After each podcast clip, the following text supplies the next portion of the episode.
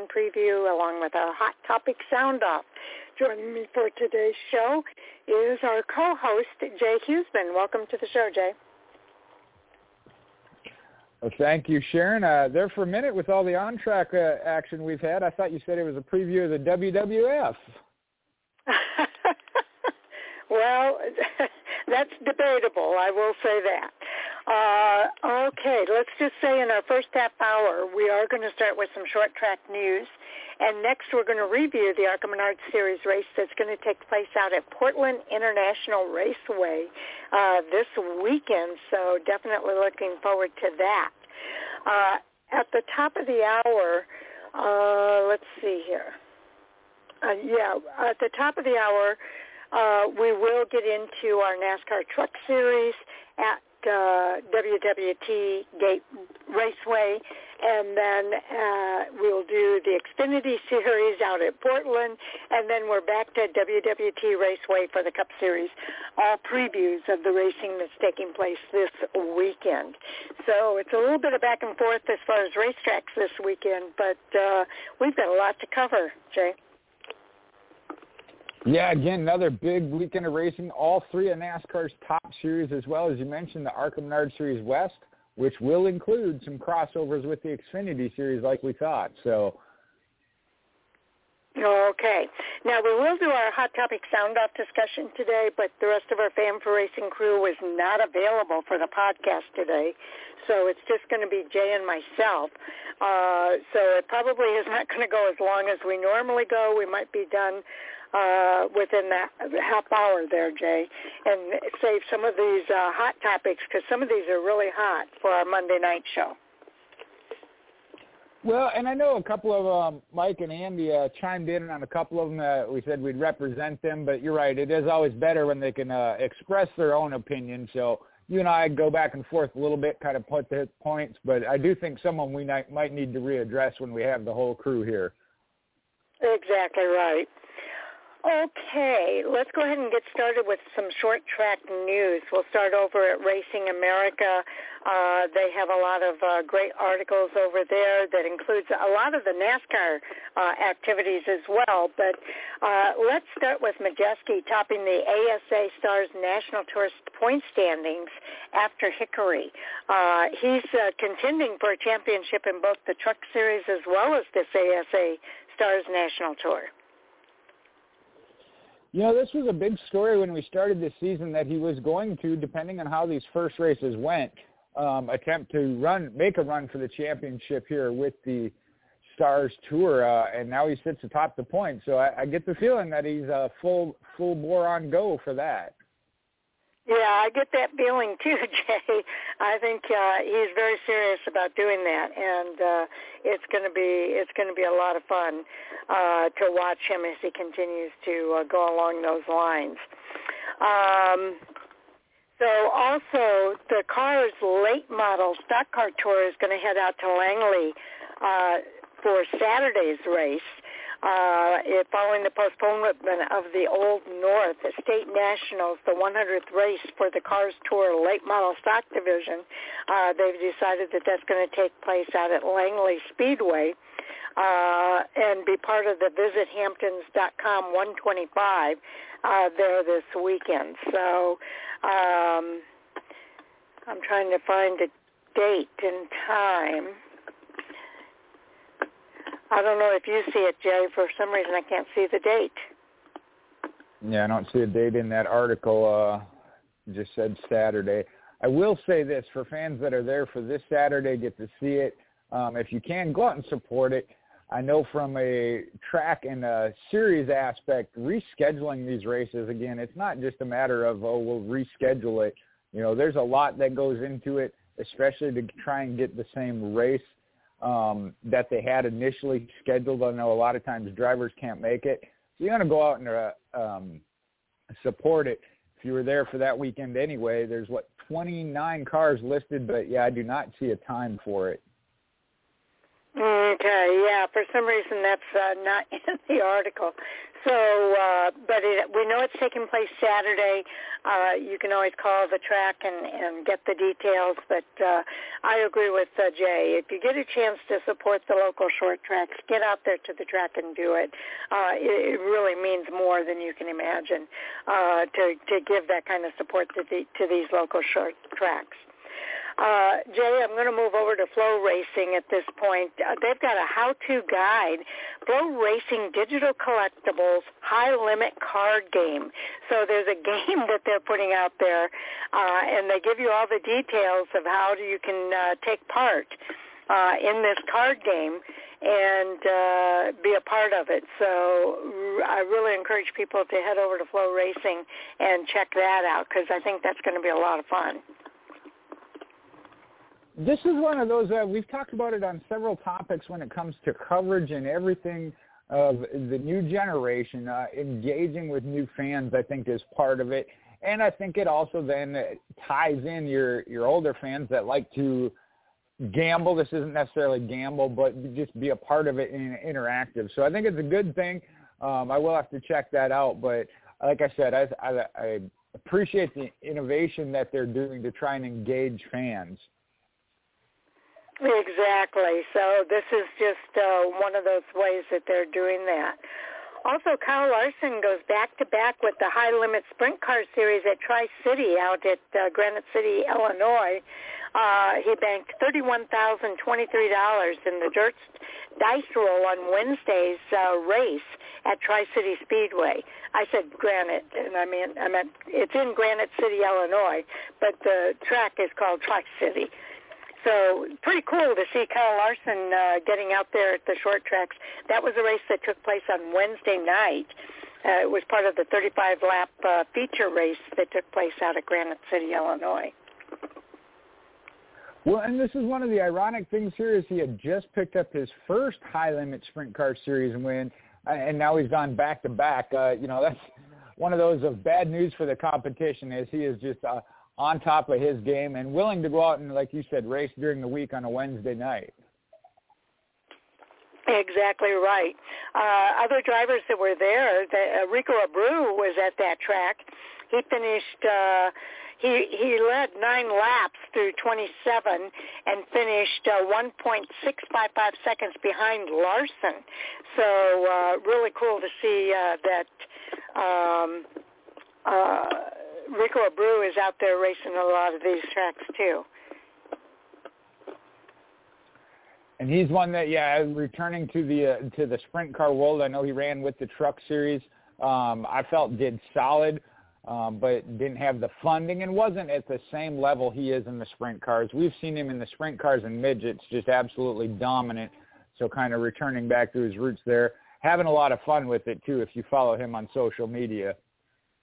Exactly. Now this weekend, uh, West Virginia Motor Speedway's historic 100 next is next for the Lucas Oil late models.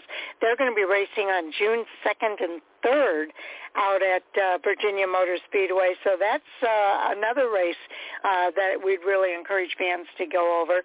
Uh, they're chasing a combined weekend purse of over $180,000 during that historic 100. So very cool.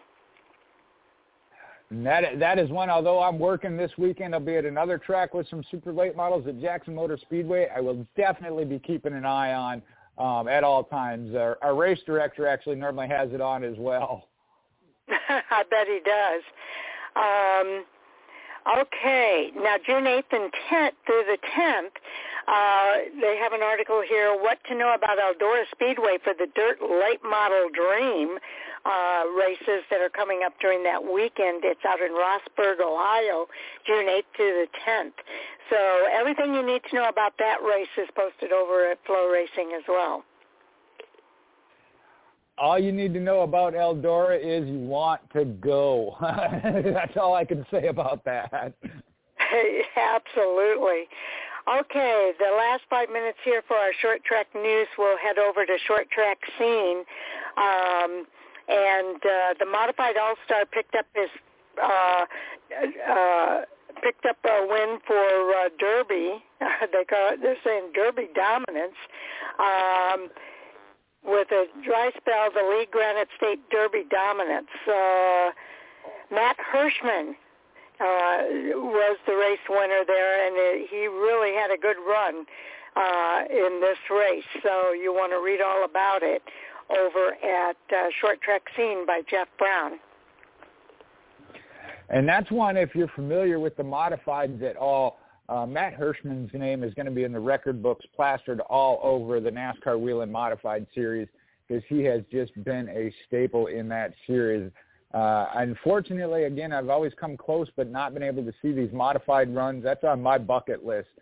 Uh, technically, they are the highest horsepower car in NASCAR. Yes, indeed. So you know that those cars can run.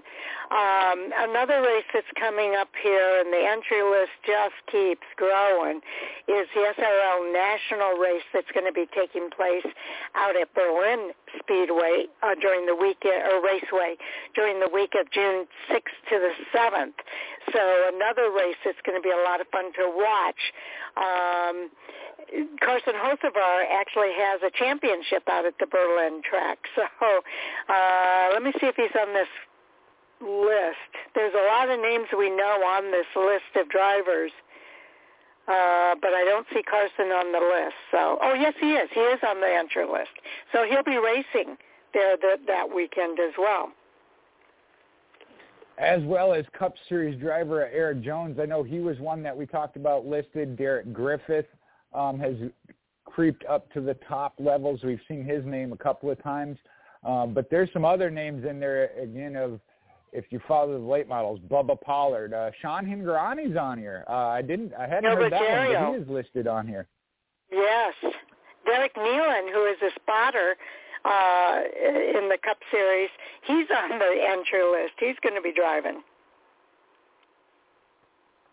And then uh, so a lot of these anyway, another race that you want to on your list, huh? Oh, we got okay.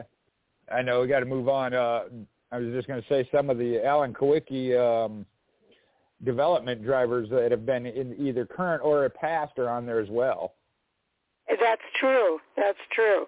Uh, and and uh, again, we're getting all of these stories from three basic uh, short track uh, websites that do really wonderful uh, coverage of what's happening in the short track world, and that's Racing America, FloRacing, and Short Track Scene. So uh, if you don't have those uh, bookmarked, you definitely want to bookmark uh, each one of those sites. Okay, uh, Jay, I am going to go ahead and move over to our preview of the ARCA Menard Series West. Uh, they're going to be joining the NASCAR Xfinity Series uh, by racing out at Portland International Raceway uh, this coming weekend.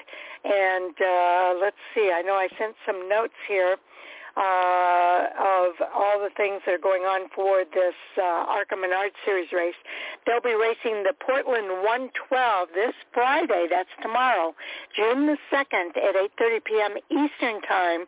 That's 5.30 p.m. Pacific Time.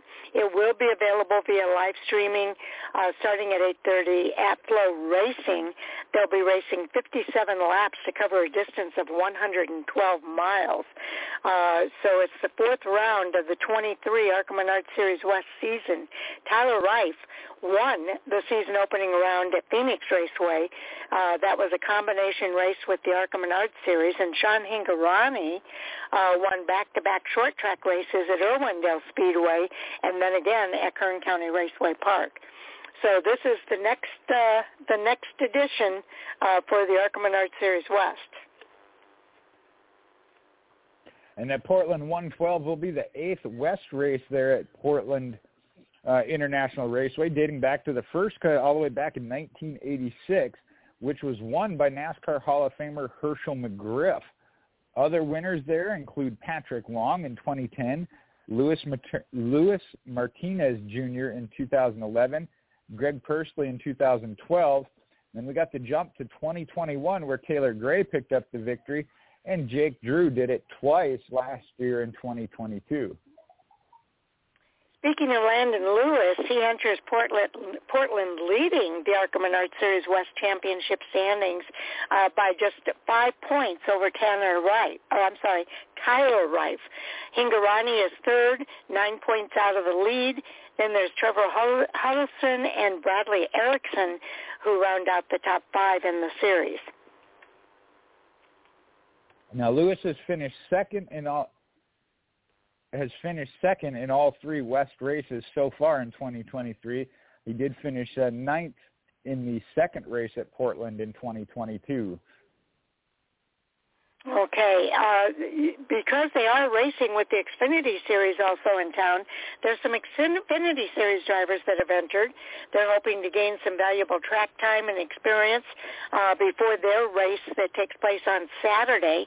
Uh, they include drivers like Riley Herbst, Dylan Lupton, Kyle Sieg, Cole Custer, and Parker Retzlaff.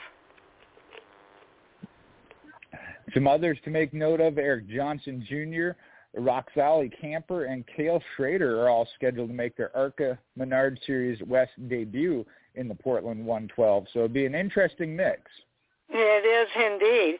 Fittingly, Todd Souza is going to make his 112th start in the Portland 112. He has one career West win at Utah Motorsports Campus, and that was in 2008. So you know he knows how to maneuver those uh, road courses.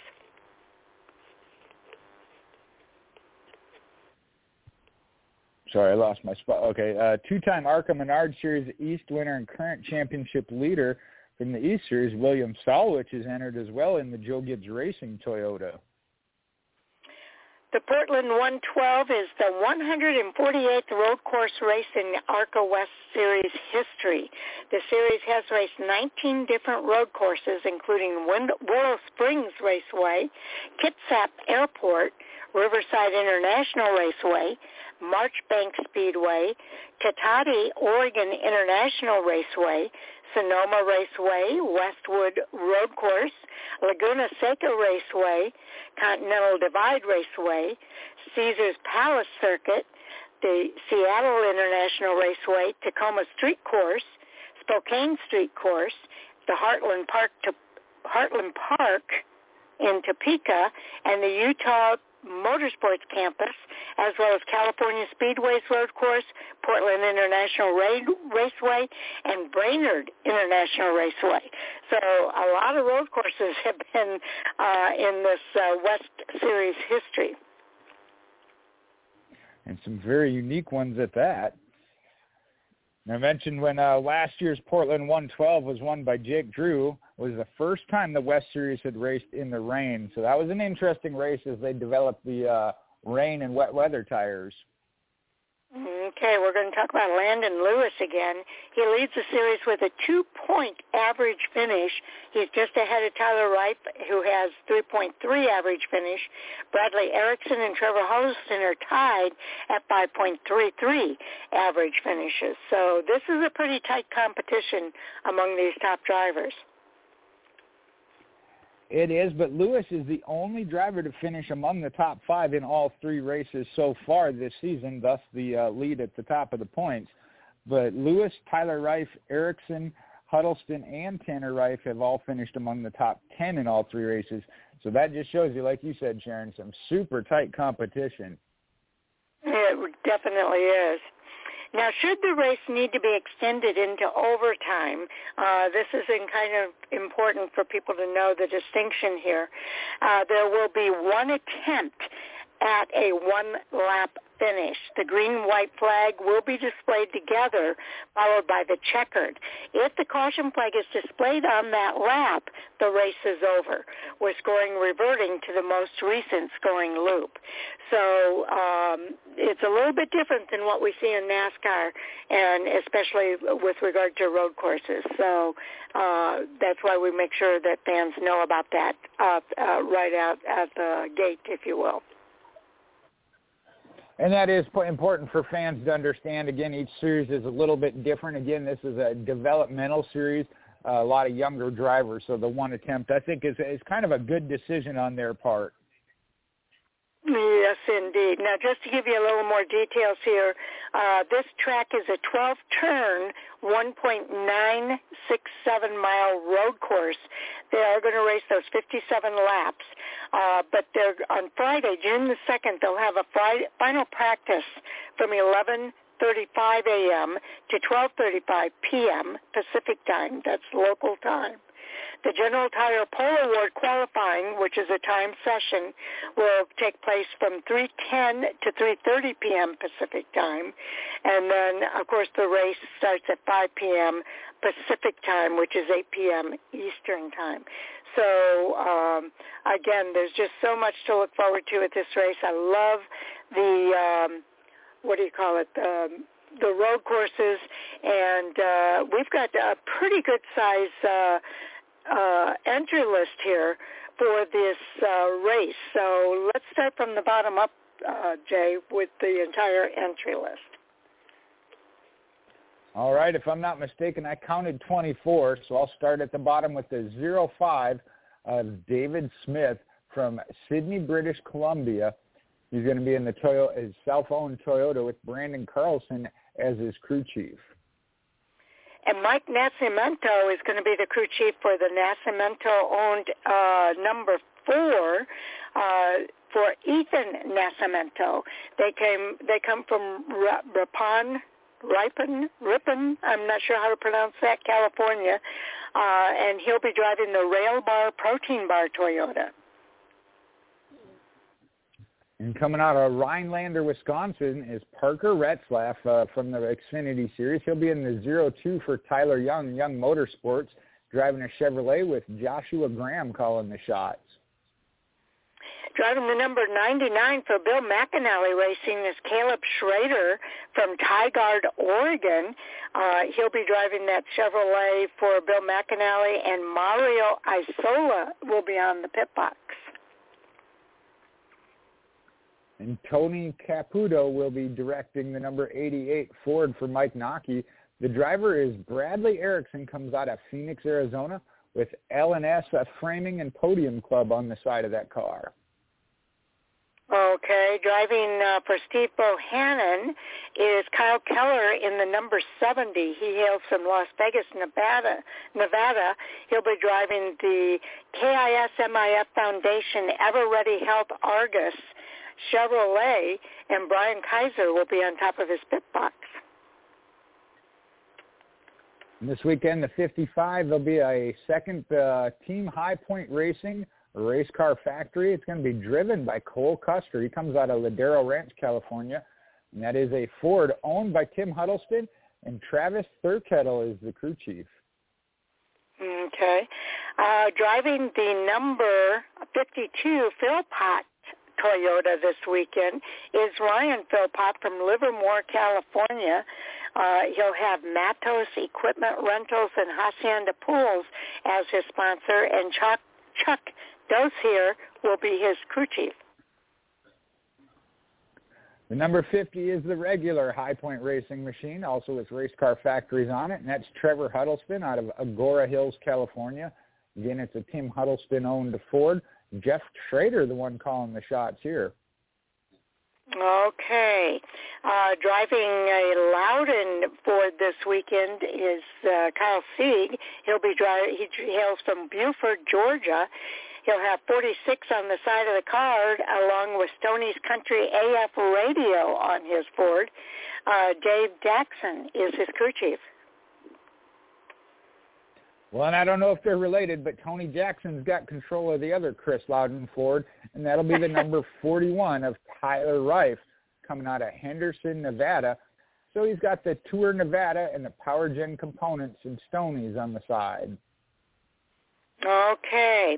Uh, driving the number 35 for Andrew Tuttle this weekend is Roxali Camper out of Saratoga Springs, Utah.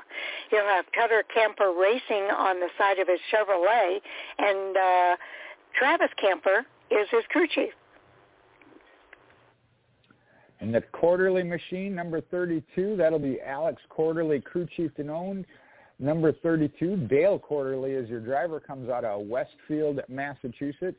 And brings along the Van Dyke Recycling Solutions and Moto Ari sponsorship. Okay, I always like it when Dylan Lupton is back uh, in the ARCA Menard series or the uh, Xfinity series. He's uh, going to be driving the number 24 Chevrolet uh, this weekend. He's from Sacramento, California. He'll have Lupton Excavation on the side of his Chevrolet and Roger Bracken on top of his pit box. Number 19 is another Bill McAnally entered machine, uh, Chevrolet. Chuck Jones calling the shot for Eric Johnson Jr. Comes out of Center, Washington. Okay, and driving that number 18, Joe Gibbs Racing Machine, is William Sawalich out of Eden Prairie, Minnesota. He'll have uh, Starkey sound gear on the side of his Toyota and Matt Ross on top of the pit box. The MMI 17 Chevrolet of Steve McGowan, that is Landon Lewis, your points leader, comes out of Ocean Isle Beach, North Carolina. Richard Mason uh, there with him to help guide him. Okay, it's going to be John Camilleri on top of the pit box for the Bill McAnally number 16 this weekend. Tanner Reif will be the driver from Henderson, Nevada, driving that Chevrolet. And here's the Venturini uh, entry, the number 15, Sean Hingorani, comes out of Newport Beach, California, with the Mobil One sponsor on that Toyota. And as always, he's bringing Kevin Reed Jr. along with him.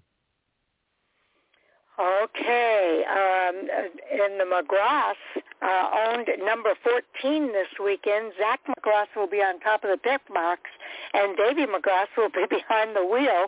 They hail from Phoenix, Arizona, and they'll have Advanced Auto Works corner racing engines on the side of their Chevrolet.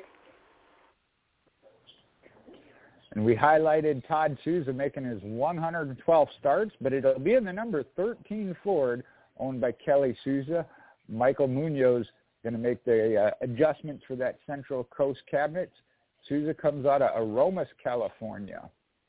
And all the way from Nagoya, Aichi, Japan is Takuma Koga. Uh, they've got a great feature article about him over at ARCA Racing.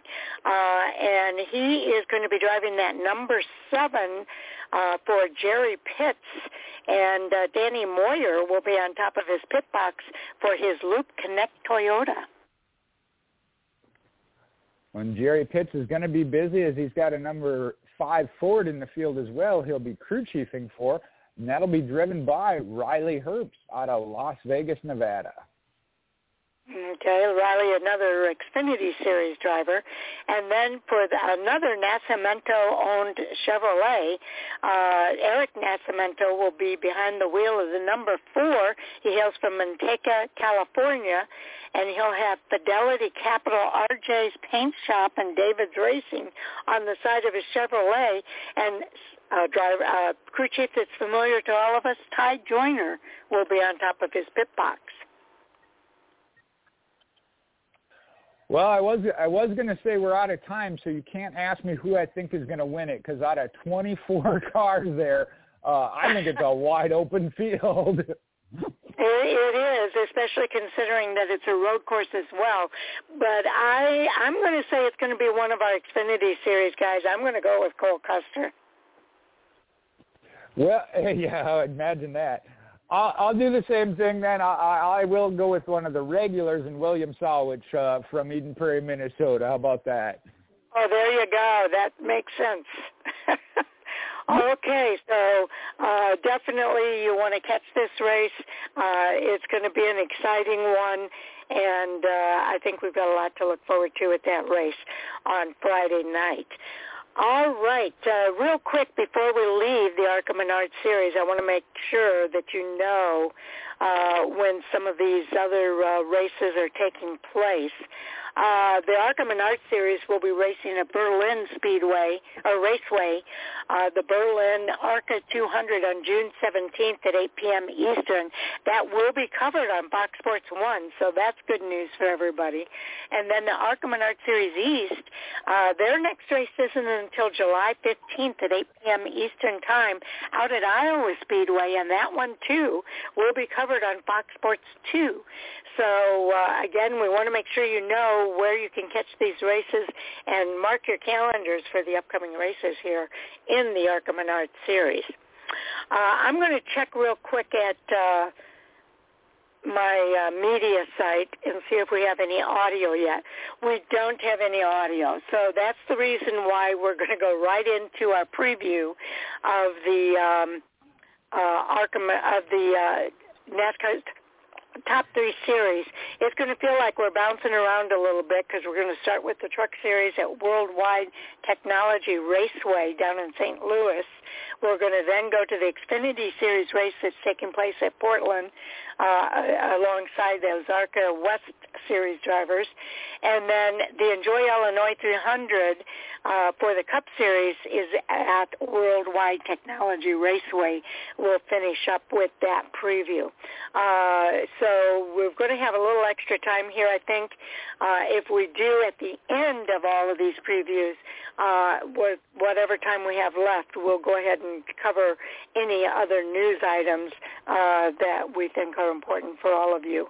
Um, but let's go ahead and get started with the truck series. Again, they are racing the Toyota 200 at Worldwide Technology Raceway this Saturday, June the 3rd, 1.30 p.m. Eastern Time. Coverage will be on Fox Sports 1 starting at 1 p.m., as well as radio coverage on MRN and SiriusXM NASCAR Radio. Now, they'll race 160 laps to cover a distance of 200 miles. Uh, first, uh, first two stages are 35 laps each. Stage one ends on third lap 35, stage two on lap 70, and then the final stage is 110 laps ending on lap 160. So uh, what do we have here in the Truck Series, Jay? Well, I think you got to love this first headline, and that is Jesse Love as he's going to make his Craftsman Truck Series debut. He's a two-time ARCA Menard Series West champion. He'll make his NASCAR Craftsman Truck Series debut in the number one Tricon Garage Toyota Tundra, uh, TRD, at Worldwide Technology Raceway. Love has won the last three ARCA Menard Series races this season, uh, coming at Talladega, Kansas, and Charlotte. So great opportunity for him and might be trouble for the rest of the Truck Series. Okay, I'm switching phones here because uh, my phone ran out of battery already. So uh, as I make my way back to my notes here, uh, we will get into the next bit here. Yeah, and that is Carson Hocevar. He's going to be making his NASCAR Cup Series debut at Gateway, uh, WWT Raceway. Uh, in the uh, the Craftsman Truck Series driver Carson Hocevar is going to make his Cup Series debut this Sunday in the Enjoy Illinois 300 at WWT Raceway. Hocevar will drive that number seven Spire Motorsports Chevrolet in Sunday's event in place of Corey LaJoie. And uh, this leads us to a topic that we'll cover probably in our Hot Topic segment. Corey LaJoie is driving for Chase Elliott, who is suspended for this race this weekend. You're definitely right about that. More information to come on that later in Hot Topics. Exactly right. Now for the truck series, we got six competitors that are locked into the NASCAR Craftsman Truck Series playoffs. They do only have five races left in the regular season, so we're going to take a look at how the standings currently lay out. Locked in, the six drivers that are locked into the 2023 playoffs by virtue of wins this season, we got Zane Smith, who won at Daytona and COTA, Christian Eckes at Atlanta and Darlington, Carson Hocevar picked up the victory at Texas. Corey Heim at Martinsville. Grant Enfinger at Kansas. And now most recently, Ben Rhodes at Charlotte. And that would put two drivers uh, in currently in on points as they've built up a points cushion of 35 points or more over the playoff cut line following Charlotte. Ty Majeski is 119 points above the cut line, and Matt Crafton is plus 35. Now, seven points above the cutoff and ranked ninth in the Craftsman Truck Series playoff outlook is Tricon Garage's Tanner Gray. And then following Gray is Rackley Wars Matt DiBenedetto, but he's just one point above the cutoff. So on the outside looking in, there's another 10 drivers that sit outside the playoff position but still have plenty of time. I don't know if I agree with that, but there's mm-hmm. five races left to race their way into the NASCAR Craftsman Truck Series uh, playoffs. Uh, they can get it done though. Halmar, Halmar Friesen's racing. Stewart Friesen is 11th in the standings. He's the one one point behind Matt DiBenedetto for 10th. Sunoco Rookie of the Year candidate Nick Sanchez sits in 11th. Or uh, I'm sorry, 12th, but he's 11 points. Oh, there we go, 11 points um, off of that final playoff position, but he's sitting in 12th. Then following Friesen and Sanchez, you got Chase Purdy is 36 points back from the cut line. Jake Garcia minus 48. Tyler Ankrum minus 63. Hailie Deegan is 75 back. Rajah Caruth 81. Colby Howard 99. Daniel Dye, another rookie at minus 100. And Dean Thompson at minus 102. And what I look at there, there are some drivers that we know can win and some that have been really close this year. Dean Thompson at 102 uh, finished second, I believe, at Charlotte. Okay. Well, Worldwide Technology Raceway is the second race of the Triple Truck Challenge uh, that will take place this Saturday. Uh, located in Madison, Illinois, just outside of St. Louis, Worldwide Technology Raceway was originally built in 1985 as a road course. It was named St. Louis International Raceway Park. In 1996, the road course was demolished and transformed into the 1.25-mile oval accompanying a drag strip uh, that is pretty well known today. Now, the inaugural Craftsman Truck Series race at the 1.25 mile track was held on September 19th of 1998. That race was won. We mentioned him as uh, being one of the um, uh, ARCA Menard Series uh, spot, not spotter, but crew chiefs this weekend. Rick Carelli, and he was driving a Chevrolet for Marshall Chesrown. The 22 previous races at WWT Raceway have produced 13 different pole winners, along with 20 different race winners.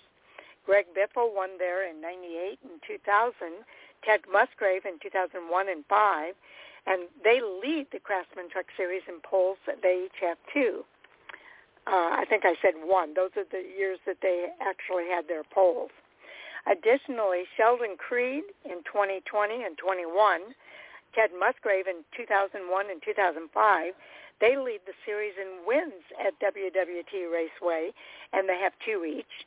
Tricon Garage's uh, Corey Heim, who won last year in the Toyota 200, is the only other previous winner entered this weekend. Practice and qualifying uh, will take place for the Toyota 200 on Friday, June the 2nd at 6 p.m. Eastern Time, and it will be televised on Fox Sports 1. Well, we talked about Charlotte a little bit, but all roads led to victory lane. And during that final restart on lap 111, Thor Sport Racing's Ben Rhodes managed to secure the lead from Carson Hocevar and pulled away to win the North Carolina Education Lottery 200 at Charlotte Motor Speedway. And that got him his first win of 2023, snapping a 27-race winless streak. The 2021 NASCAR Craftsman Truck Series champion, gave Ford its first Truck Series win at Charlotte. That was a little unbelievable stat there. I didn't realize.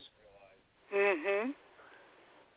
Rhodes became the ninth different winner in 11 Craftsman Truck Series races and took home that bonus of $50,000 for winning the first of the three events of the Triple Truck Challenge, a program that provides that opportunity to win 500,000 for the driver who can sweep all three participating races.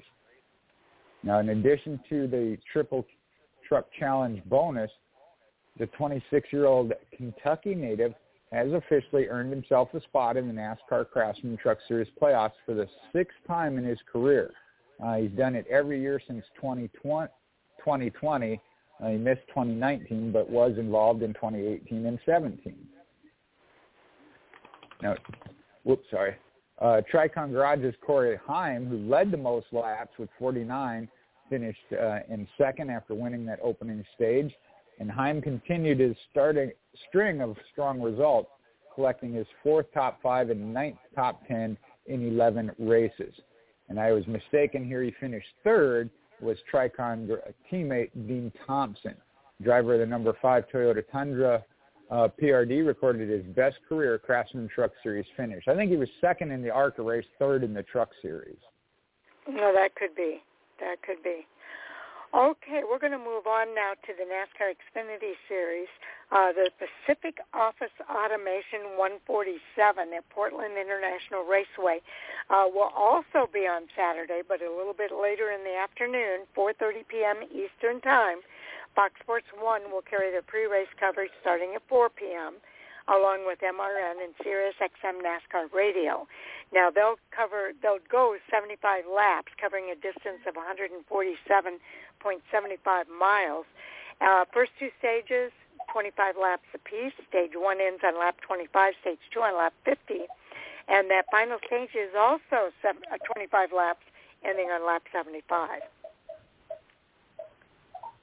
So well, we already mentioned this uh, yeah, previewing the uh, ARCA Menards West Series, but a few of the NASCAR Xfinity drivers, regulars, will be pulling that double duty this weekend at Portland International Raceway, running in that ARCA Menards Series West Portland 112 on Friday, June 2nd.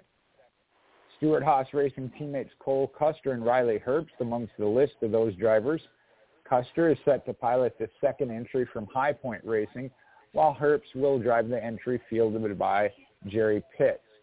Um, one we didn't highlight though is Kyle Sieg as he's slated to join in the double duty fun. He'll be behind the wheel at number 46 for Lowden Jackson Motorsports, and then Parker Retzlaff will get behind the wheel that number 02 for Young Motorsports. Okay. Uh, let's uh, go over our Sunoco Rookie of the Year update for the Xfinity Series. Uh, they now have 12 races under their belts as they gear up for series debuts at Portland International Raceway. We'll start with Kaulig Racing's Chandler Smith. He continues to lead the competition with one win at Richmond. He also has four top fives, five top tens, and 374 points. Earlier this season at COTA, he posted a 12th place finish. Not far behind is Joe Gibbs Racing Sammy Smith.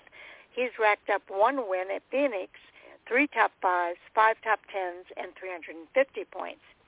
Uh, he posted a fourth place finish earlier this season at COTA's road course. So uh, that gives you an idea of how he might do this weekend on the road course at Portland. Jordan Anderson Racing's Parker Retzlaff. He's posted one top five, three top tens this season. He's accumulated 243 points. He finished 17th at COTA earlier this season. And closing out the competition is Blaine Perkins with 66 points. So um, uh, a very good Rookie of the Year uh, competition going on there. But it appears that uh, Chandler Smith has it pretty well in hand. Well, you know, I initially thought that both Smiths started out strong, picking up a victory, but we've seen it here lately. Parker Retzlaff gaining momentum and, and experience, going to get more experience with that double duty driving. So don't count him out yet. Mm, that's true. All right, we might now, have the, to break uh, this one up, Jay. There's a lot of info here. All right, you want to go every other uh, section then? Yeah, let's do that. All right. Uh, scroll up to the top, and what we're talking about here is the road course racing with a twist. Now, the Xfinity Series is headed to Portland International Raceway they're going to make some left and right turns, but it's a standalone event. So pit stops are going to look a tad bit different. And I'll start with the general procedure rules. Uh, the field will be frozen at the time of caution.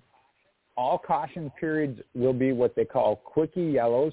Um, when pit road is open, all cars may pit. And fuel may only be added during the stage breaks and tires may be changed at any I gotta make sure I read that right. Fuel is may only be added yeah during the stage break cautions, and then tires may be changed at any time during the event. Okay, next I'll cover the stage break pit stops.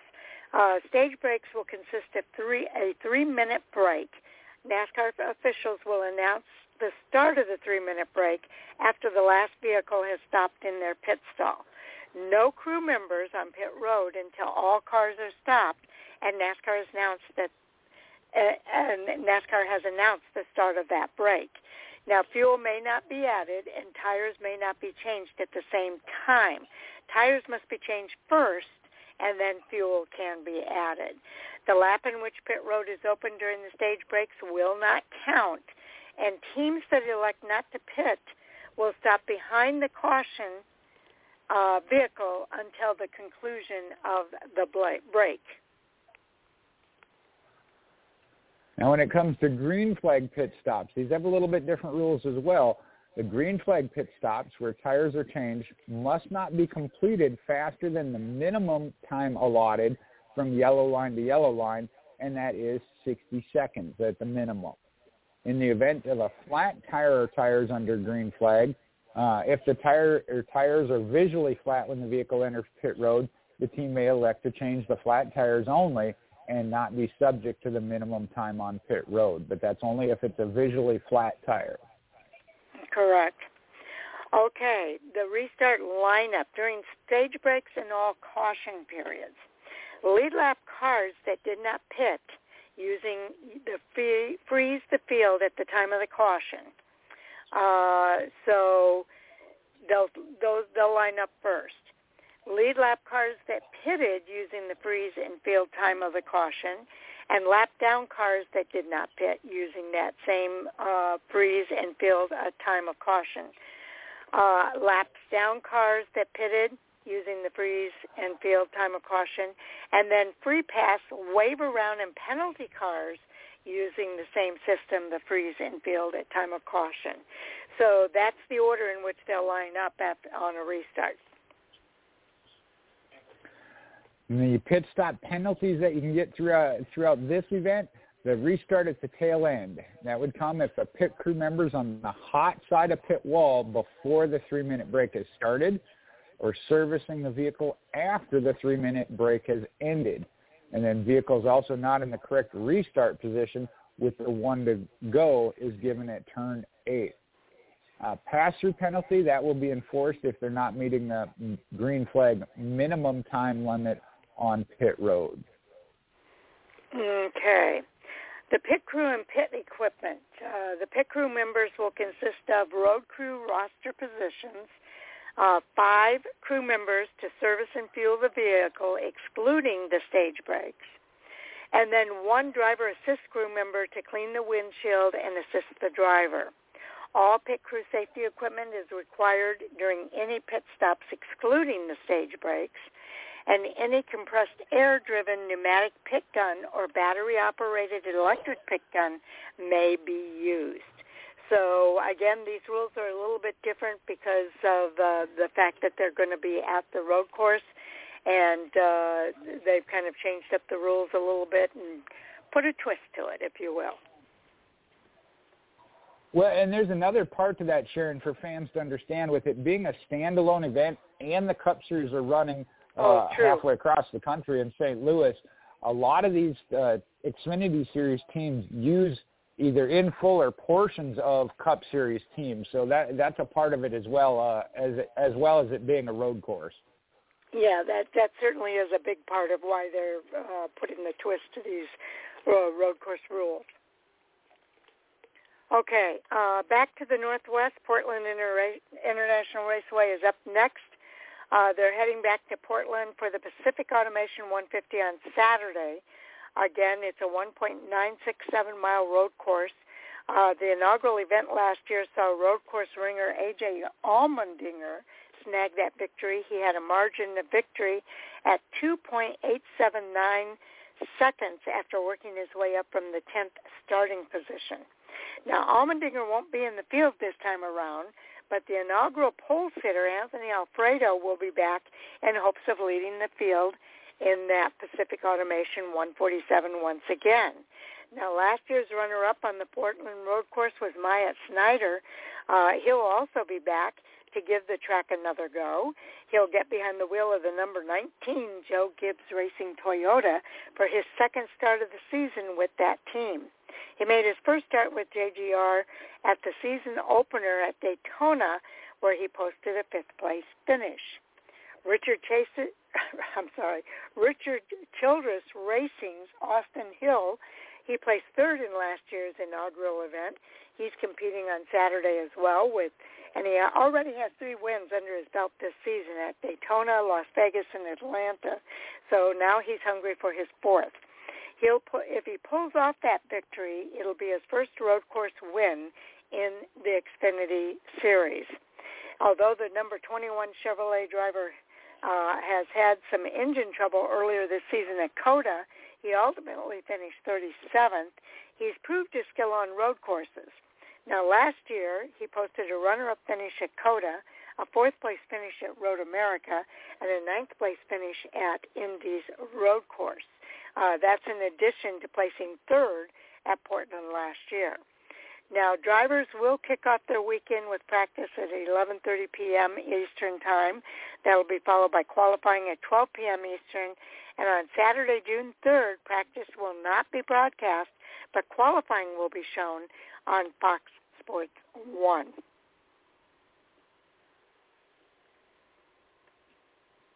All right, when we look at the Charlotte, looking back at the uh, Charlotte race, it was Justin Allgaier as he snagged a first junior motorsports win in 2023 and now ready for that road course action.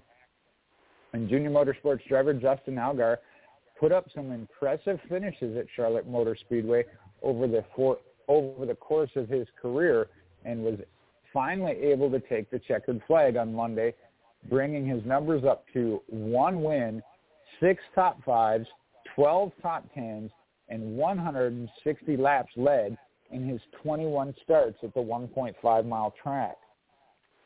Now the win marked the first of the season and the 20th in his NASCAR Xfinity Series career. It was also uncharacteristically uh, the first win of the season for Junior Motorsports. Now this victory also secures him into the playoffs later this season for a series leading eighth time in his career and he has done it consecutively. If I'm looking at these numbers right, yep, 16, uh, 2016 through 2023 for those eight uh, times.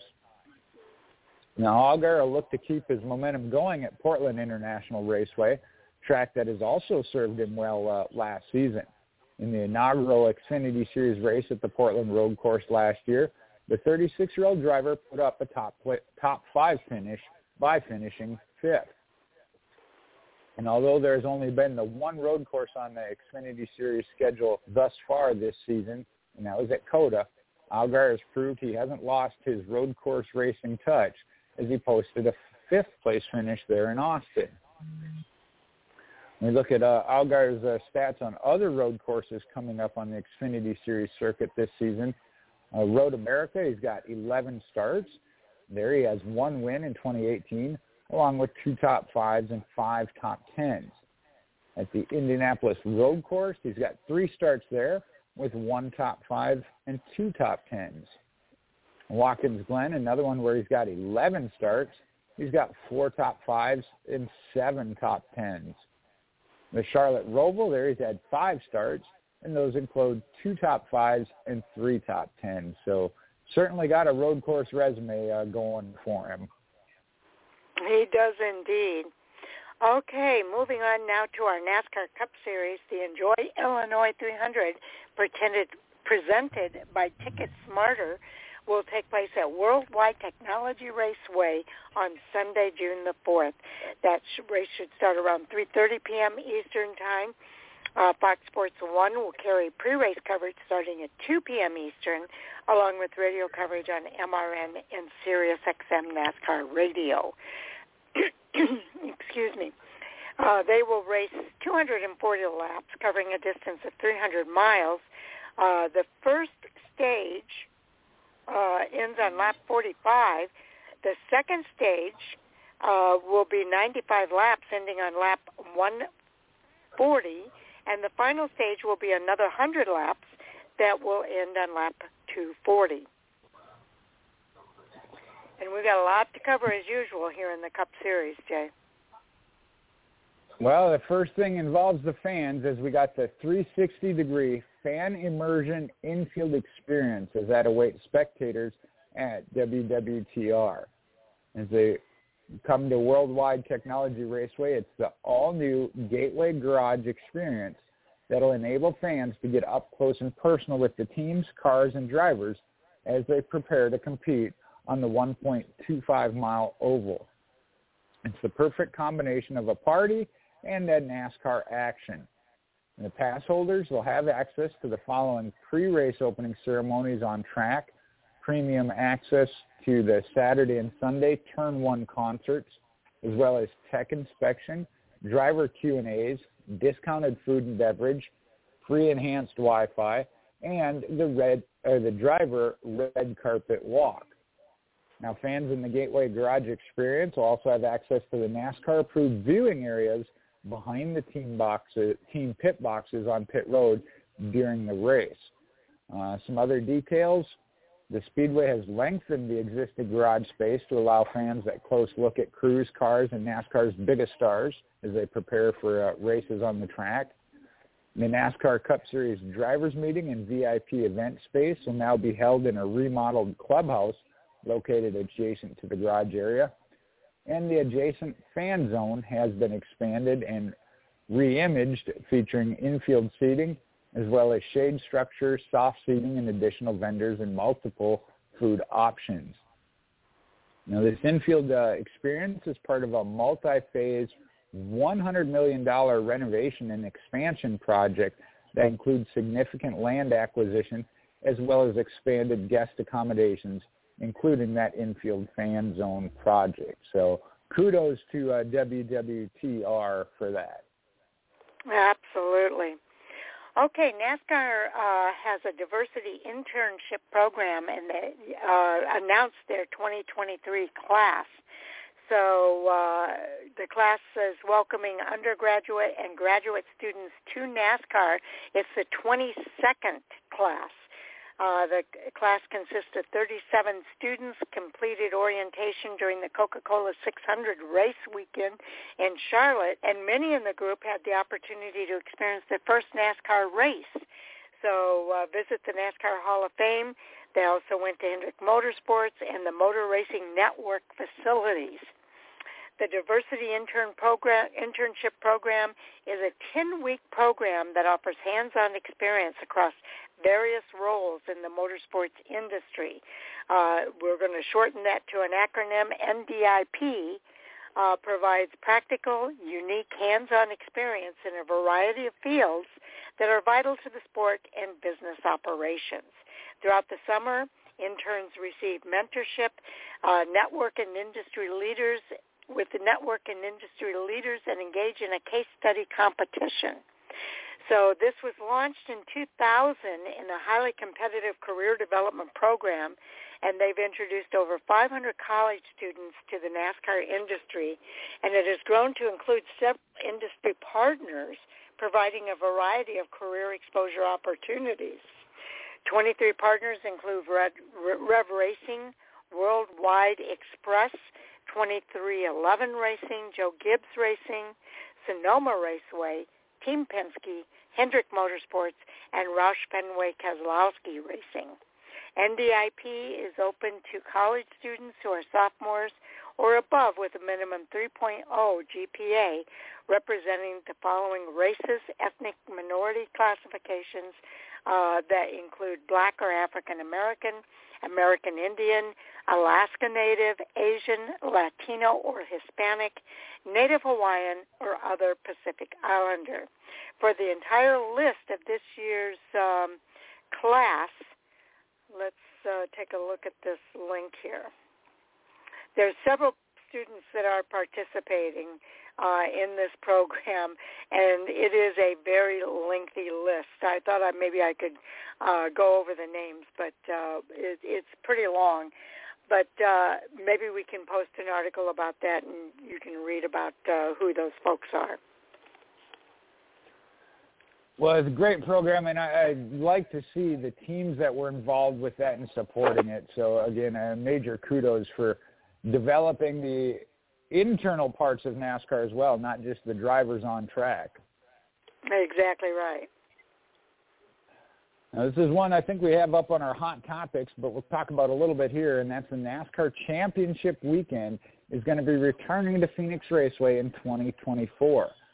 NASCAR announced that Phoenix Raceway will continue as the host of the NASCAR Championship Weekend for 2024. The four champions will be crowned over three days as November 1st through 3rd in 2024 as the best drivers from the NASCAR Cup Series, Xfinity Series, and the Tr- Craftsman Truck Series, as well as the ARCA Menard Series West, uh, will compete for their season supremacy at Phoenix Raceway. The NASCAR Cup Series Championship race uh, is completely sold out for, or I'm sorry, did completely sold out, sell out at Phoenix Raceway in 2021 and 22 and there's only a limited number of seats remaining for the 2023 NASCAR Championship weekend at Phoenix Raceway this year, November 3rd through 5th. So you want tickets, get them now. Absolutely.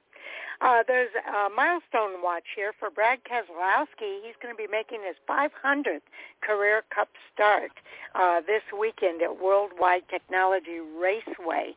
Uh, he becomes the 46th different driver to make 500 or more Cup Series starts. Keselowski has had quite the career in his previous 499 Cup Series starts. He's put up one Cup Series championship, and that was in 2012 two championships in the round round of four appearances in 17 and 20, and 10 playoff appearances uh, coming in 2011, 12, 14, 15, 16, 17, 18, 19, 20, and 21.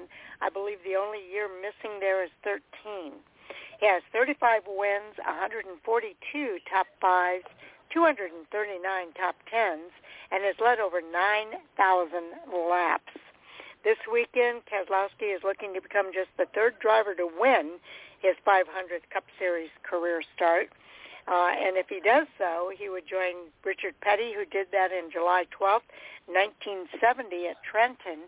And Matt Kenseth did it in September 22nd of 2013 out at New Hampshire Motor Speedway.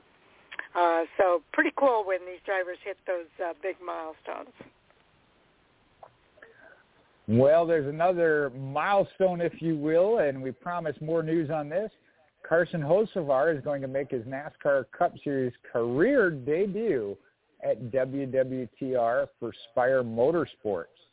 And this will tie into several stories, but with Corey LaJoie getting the opportunity to move into the number nine Hendrick Motorsports Chevrolet uh, in replace of the suspended Chase Elliott, Spire Motorsports has called upon rising NASCAR Craftsman Truck Series star Carson Hocevar to hop behind the wheel of the number seven Spire Motorsports Chevrolet at Worldwide Technology Raceway, and that'll be for his series career debut. Although this will be Hocevar's series track debut, he's made three starts in the NASCAR Craftsman Truck Series at the 1.25 mile track, and he posted one top 10 finish, which was eighth back in 2021. Okay, now along with that, uh, because Carson is replacing Corey LaJoie, Corey LaJoie is going to pilot the number nine for Hendricks Motorsports at WWTR. Uh, so following the announcement of that suspension of Chase Elliott for this weekend's Cup Series race at uh, Worldwide Technology Raceway, uh, the organization tapped Spire Motorsports driver Corey LaJoie to drive that number nine Chevrolet this Sunday. This season, LaJoie's put up one top five and an average finish of 19.1 in 14 Cup Series starts. In last season's Cup Series race at uh, WWTR, uh, LaJoie finished 36th, which was last in the event, and that was because he had an engine failure uh, driving that number seven for Spire Motorsports. So hopefully they'll have better uh, a better engine for this week's weekend's race. Now we're going to get into the playoff bubble with just five postseason spots still open following Charlotte. As we roll into Worldwide Technology Raceway this weekend, 10 different drivers have won in the NASCAR Cup Series this season, with a spot secured for the driver of the Point Series leader without a win. That's currently occupied by Trackhouse Racing's Ross Chastain. That leaves just five spots available in the 16-driver field to make the postseason. The 10 drivers that have earned a spot in the playoffs by virtue of their wins this season are William Byron, Kyle Busch, Kyle Larson, Ryan Blaney, Martin Truex, uh, Martin Truex Jr., sorry, uh, Christopher Bell, Tyler Reddick, Denny Hamlin, Ricky Stenhouse Jr., and Joey Logano. Now, Ross Chastain regained the points lead in the NASCAR Cup Series following Dover Motor Speedway and has held that top spot since, but he is winless and currently only has a one-point advantage over Team Penske's Ryan Blaney in second. The five drivers currently occupying the playoff sp- spots on points, uh, starting at 12th place, that'd be Kevin Harvick, and he's got 146 points over the cut season postseason cutoff. Brad Keselowski's in 13th, up 102 points. Chris Chris Buescher is at plus 76. Bubba Wallace is at plus 35. And Alex Bowman returned to the track, and he is now in to the top 16 at plus four. And it didn't take Alex Bowman long to bounce back into that playoff contention. As mentioned, he returned from injury last week at Charlotte, at Charlotte with a playoff waiver and was ranked 17th in points. But after posting a 12th place finish at Charlotte, he's now jumped to 16th, up four points over Stewart-Haas Racing's Chase Briscoe, who's in 17th, but that'll change as we get to some hot topics. uh, that was, excuse me, uh, that was the first spot off out of the, outside the playoff cut line. Now, not behind, far behind Bowman in the uh, points are Sunoco Rookie of the Year candidate Joe Gibbs Racing driver Ty Gibbs, 18th, who was 15 points back, and then Trackhouse Racing's driver Daniel Suarez in 19th at minus 20. Now, in last season's WWTR Cup race, Bowman finished 13th. Briscoe had finished 24th, and Daniel Suarez 23rd. Uh, this weekend will be Ty Gibbs' first appearance in the NASCAR Cup Series at Worldwide Technology Raceway. Four of the drivers that finished in the top 10 in the NASCAR Cup Series race at WWTR last season, they're still looking for their first win of 2023 and that is Aric Almirola, Erik Jones, mentioned Ross Chastain, as well as AJ Allmendinger. Okay. Uh, just to review what happened last week, Blaney became the 10th different winner this season. Uh, he's sixth to knock out big, a very big winless streak. And just like that, another large winless streak is snapped. Uh, Team Penske's Ryan Blaney hustled to a crown jewel win in the rain-delayed Coca-Cola 600 at Charlotte last weekend, uh, again becoming that 10th different winner in the Cup Series this year. Blaney also conquered a winless streak that had reached 59 races. He is the sixth different driver this season to snap a winless streak of 25 or more races. Uh, he joins Ricky Stenhouse, who broke his 199 uh, race winless streak. Martin Truex at 54 races. Denny Hamlin, 33, William Byron, 30, and Kyle Busch, 28 races a total of 16 active drivers who currently have winless streaks uh, that date back to the start of the 2023 season. Okay, so Justin Haley is at the top of the list. His last win came at uh, Daytona in July 7th of 2019. So it's been 140 races since that win. He's had 89 attempts. Um, since then to uh, get that win. Uh, you got Michael McDowell's last win came in February at Daytona of 21, uh, 85 races since his last win. Uh, then you got Brad Keselowski. His last win came at Talladega in April of 21, 76 wins raceless. I mean, 76 races uh, are winless. Aric Almirola, his last win came at Loudon in July of 18 of 21. He's had 64 winless races. Uh, then you've got uh, A.J. Allmendinger at Indianapolis Road Course uh, was his last win. That was in August of 21. Uh, that uh, gives him 62 winless races. He's had 33 attempts since then. Uh, Austin Cindric's last win came at Daytona in February of 22. The rest of these are all going to be in, in uh, the year of 22. Uh, he gives him a 49 winless races. Uh, uh, Alex Bowman uh, is at 47 winless races. His last race win came at Las Vegas in March of 22.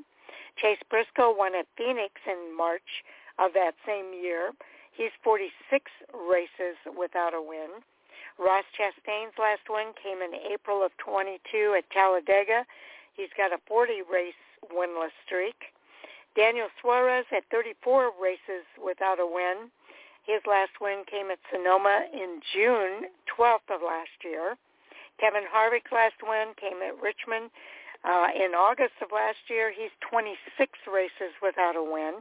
Austin Dillon's last win in August last year came at Daytona, 24 races without a win. Erik Jones at Darlington, uh, September of last year. Uh, he's 23 races without a win. Bubba Wallace at 22 winless streak. His last race came at Kansas in September of last year. Chris Buescher's last win came at Bristol in September of last year, so he's at 21 races without a win. And Chase Elliott's last win came at Talladega in October of last year. He's 19 races without a win. As the most recent winner in the NASCAR Cup Series, Blaney jumps off the winless list this year and has now secured his spot into the playoffs for the seventh time in his career. He's done it every year uh, since 2017. This year, the North Carolina native has posted one win at Charlotte, four top fives, eight top tens, and to boot, Blaney is ranked second in the series driver standings, just one point behind the leader, Trackhouse Racing's Ross Chastain. As the series heads now to uh, WWT Raceway for the Enjoy Illinois 300 presented by Ticket Smarter this Sunday, watch for Ryan Blaney to continue to ride his wave of success. In last year's inaugural Cup race at WWTR, he finished in the top five. He had a fourth place finish and led 12 laps. Loop data also has him ranked in the top five in several pre-race categories, including average running position at 6.78, third best, driver rating at 118.2, second best, fastest laps run at 38, second best, and quali- quality passes 52, which is the second most. Uh, Ryan Blaney might be a good bet for this weekend at uh, WWT Raceway. Well, I tell you, there's two things, Sharon, that I take from from that section: uh, how time flies and how competitive the series is.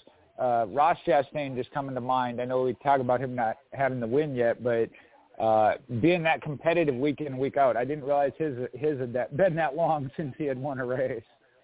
Exactly.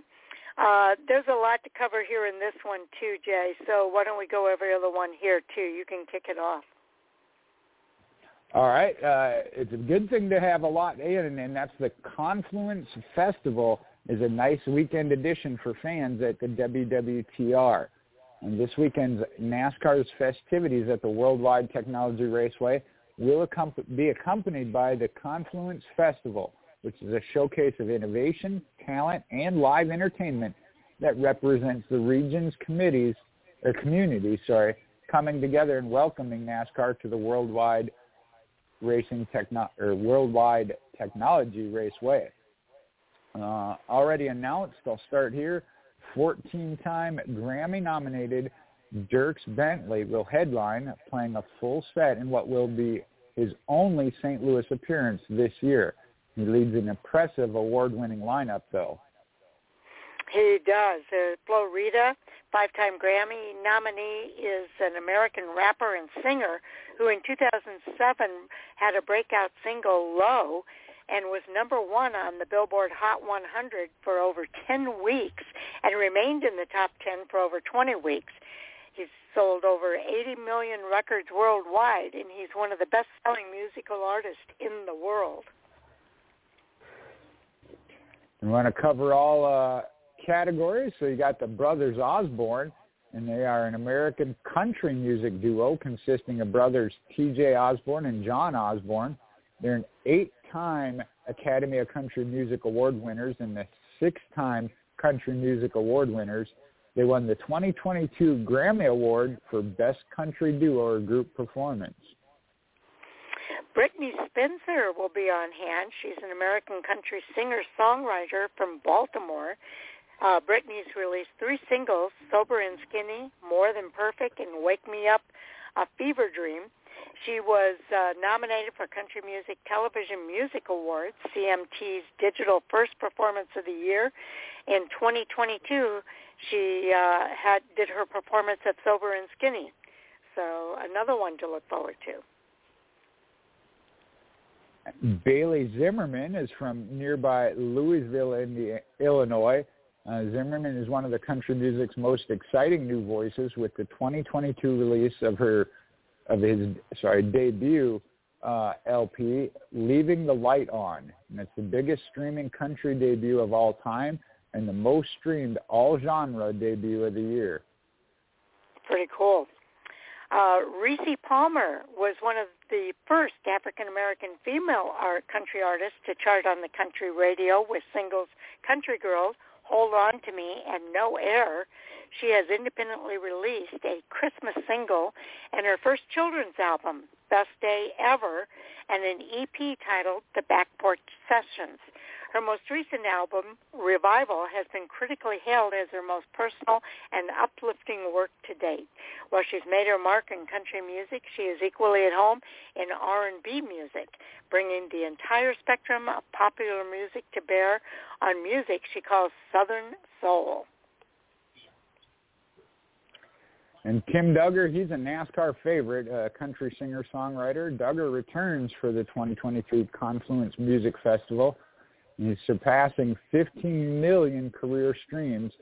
He released his new single, By a Bar, this past February. Okay.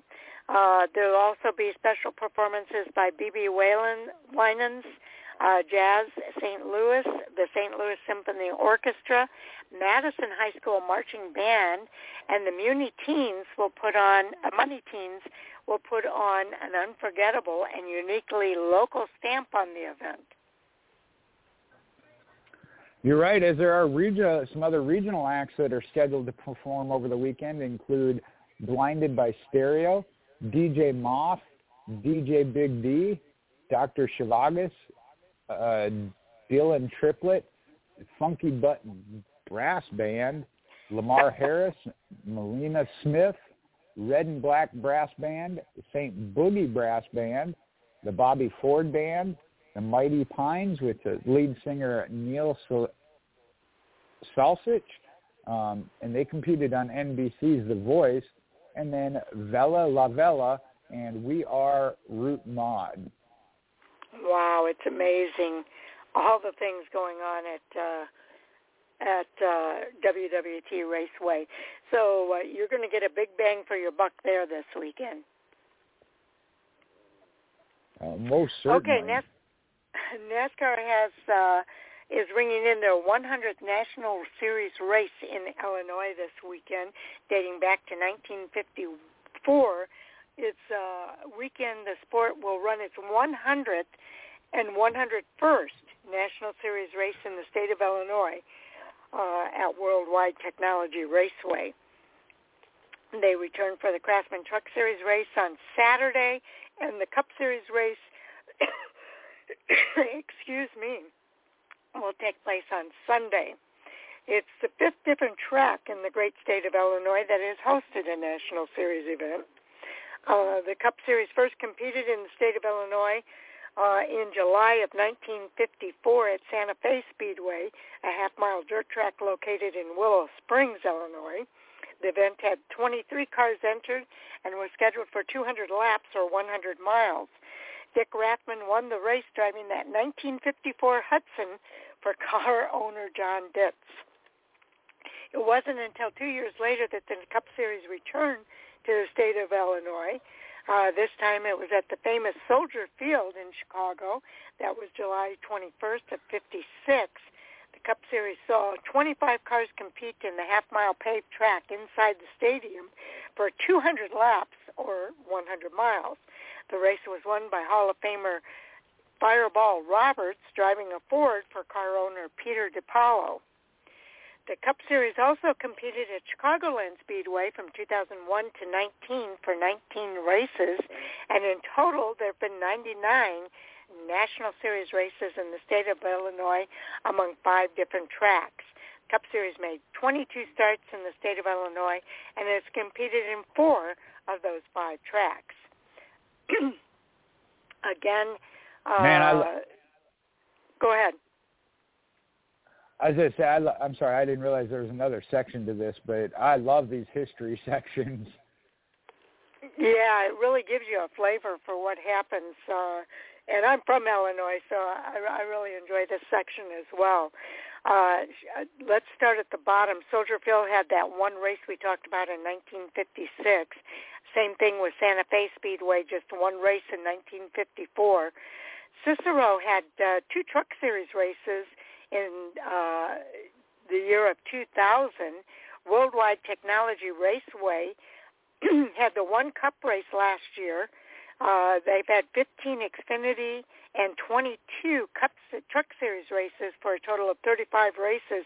Uh, they're dating back to 1997, and again dating back to 2001 uh, Chicagoland Speedway out in Joliet had 19 Cup races, 24 Xfinity, 11 truck races for a combined 57 races in total. So uh, it's a, it, those are pretty cool segments. Well, I'll tell you this. I, I thought about it when we we did the Coliseum race at uh, L.A. Uh, my dad talks about that going to the race at uh, Soldier Field, and they did it back in 1956. Uh, that's just unbelievable. It is. It is. I always uh, think about that too. Uh, a lot of people don't know that we raced at Soldier Field. Well, we are back for more as the NASCAR Cup Series returns to Worldwide Technology Raceway. After what they had an outstanding debut last season, NASCAR Cup Series will be returning to the Worldwide Technology Raceway for this weekend's Enjoy Illinois 300 presented by Ticket Smarter. It'll be this Sunday, June 4th. Uh, again, it'll be at 3.30 Eastern, covered on FS1, MRN, and SiriusXM radio. It's the 15th race of the 26th regular season. Worldwide, Race, Worldwide Technology Raceway is located in Madison, Illinois, which is just outside of St. Louis. Uh, it was originally built as a drag strip and road course in 1985 and originally known as the St. Louis International Raceway Park. And in 1994, the new ownership acquired the track. The existing tracks of the drag strip and road course demolished over the course of 1995 and 96, and that new oval speedway and drag strip, drag strip were constructed. The current 1.25 mile oval that is Worldwide Technology Raceway has unique shape and different degrees of banking in each set of turns. And the back stretch is confined to run parallel with Illinois Route 203, making turns 1 and 2 a tighter radius than 3 and 4. Turns 1 and 2 have similar characteristics to New Hampshire Motor Speedway, while turns 3 and 4 are similar to Phoenix Raceway. The track's egg-shaped and mimics the legendary Darlington Raceway. The facility now has more than 700 acres welcoming fans this weekend. We mentioned the first NASCAR National Series event held at Worldwide Technology Raceway was the NASCAR Xfinity Series race held on June 26, 1997, and Elliott Sadler won that event. Now, while this will be only the second NASCAR Cup Series event this weekend at the 1.25 mile track, WWTR has hosted 15 NASCAR Xfinity Series races from 1997 to 2010, and 22 NASCAR Craftsman Truck Series races from 1998 to 2010, and then 2014 to 2022. Now it's Team Penske's Joey Logano as the one and only defending winner of the inaugural NASCAR Cup Series race at WWTR, one of 19 different tracks the Connecticut native has won on in the in the series. Eight driver, eight other drivers entered this weekend have won in either the NASCAR Xfinity Series or NASCAR Craftsman Truck Series at Worldwide Technology Raceway. That's led by Kevin Harvick, who won three NASCAR National Series wins at the 1.25 mile track, and is the Xfinity in 2000 and 2001, and the Craftsman Truck Series in 2010. He's followed by Christopher Bell, who picked up a Truck Series race there in 2016. Kyle Busch, the Xfinity race in 2009. Ross Chastain was in the trucks in 2019. Justin Haley also in the trucks in 2018. Brad Keselowski got the Xfinity Series win in 2010. Martin Truex Jr. got the Xfinity Series win in 2004. And it was Bubba Wallace in 2014 in the trucks. They each have that one victory. Now, all, all on-track action begins for the NASCAR Cup Series this weekend. Uh, practice and Busch Light pole qualifying will be a Saturday, June 3rd at 10 a.m. Eastern Time. Now, we'll be covered on FS1. Okay. Well, we got it all in, Jay, and we only got four minutes to spare so uh, less than four minutes to spare. So uh, I I think we'll just uh, maybe kick right into NASCAR hot topics because uh, I'll tell you what we've got uh, some things to talk about. It's just going to be you and I, so I'm hoping we can be done uh, by you know by the end here uh, with just about 30 minutes or so. Uh, but if not, that's okay too. But uh, let's go ahead and kick into our hot topic sound off segment. All right. Well, on uh, what we did our podcast on Tuesday morning to afternoon, uh, we talked about the possibility and what we thought on a possible Chase Elliott suspension. And uh, it wasn't very long after we got done with the show when uh, I know I was in the vehicle. I put it up uh, listening to Elton Sawyer come on the Sirius XM with Dave Moody and make the announcement. They have indeed suspended Chase Elliott for one race due to his actions on track there at Charlotte. Yeah, and there's quite a discussion here about it. I think uh, most of us, Jay, were pretty much uh, uh, in favor of thinking that Chase Elliott should have been suspended. Uh, I know you were probably most favorable uh, to uh, Chase Elliott. The rest of us were pretty upset with him. Uh, but go ahead and give your thoughts about it uh, now that you know that he has indeed been suspended. Well, I'll, go back to Monday, and, and I watched or uh, Tuesday when we talked about it. I had watched multiple replays. I know Denny Hamlin posted the SMT data. And, here's why I had the stance I did at that point. Um, data can be used to persuade. I'll, I'll say that. Uh, you know, you, you can look at it in a couple different ways. Um, I said that if NASCAR chose to, I understood why they did. There was enough evidence to lean that way. I will say I have seen a particular straight on shot, more straight on than I had seen where I would have to bump it up to about 90% that Chase Elliott was did that intentionally. I'll still give him a 10% benefit of the doubt. Um, but there was one straight on angle that I guess I had not seen as uh, Mike uh, had commented on it of the car straightened out and then it was the, the left turn of, of a hard left turn. So um, I do support NASCAR in their decision as HMS does, is they're not going to appeal it the one thing I took, and I appreciate Mike being one that was at the forefront, to not show favoritism. I know this is NASCAR's most mm-hmm. popular driver. The storyline was he came back from injury. Uh, you know, if they're going to be consistent and say, hey, they feel it was intentional and going to do it, the action needs to be the same, which has been uh, a one-race suspension. So I like that, and I really do applaud Mike for Chase Elliott being his guy. He said, hey, that was wrong. Uh, Mike's pretty mad about it. He actually thinks he ought to not be playoff eligible, but I believe that will not become a factor as, again, based on history, they haven't taken you out of out of the playoffs. And that too, I guess, I understand. Of it is a behavioral suspension for the one race. They want to make the point and punish you, but not destroy your year or you know a career. So I think that not taking them out of the playoffs, I can understand that. I know some fans might not understand that, and especially being that it's for a behavioral issue.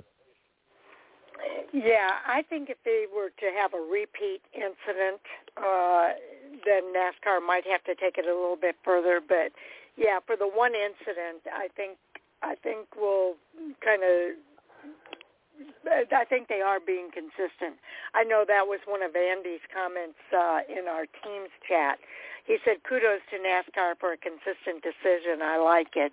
Uh, and I, I guess. Uh, let's see if I can find any other comments here from. I don't see any other comments from Mike other than as it relates to the replacements, but uh, uh, I do think that Mike, you're right. He was pretty much in favor of a, of a suspension right from the very beginning. He felt that there should have been a, uh, should not even be a waiver. He should not be eligible for the championship. But I think that would have been inconsistent for NASCAR to do that. Uh, I think they want these drivers to be eligible uh, to uh, contend for a championship. But I've always also been in favor of if you've got people that are are doing things that are are not uh, championship uh, behavior, uh, that they should not win a championship. Uh, and uh, I, I still kind of feel that way. Uh, champions don't do these kinds of things, or at least they're not supposed to. Um, my only thing was I felt that, and I said this on Tuesday as well, is that I don't think that I think uh, Chase Elliott did what he did in retaliation for what Denny Hamlin did originally.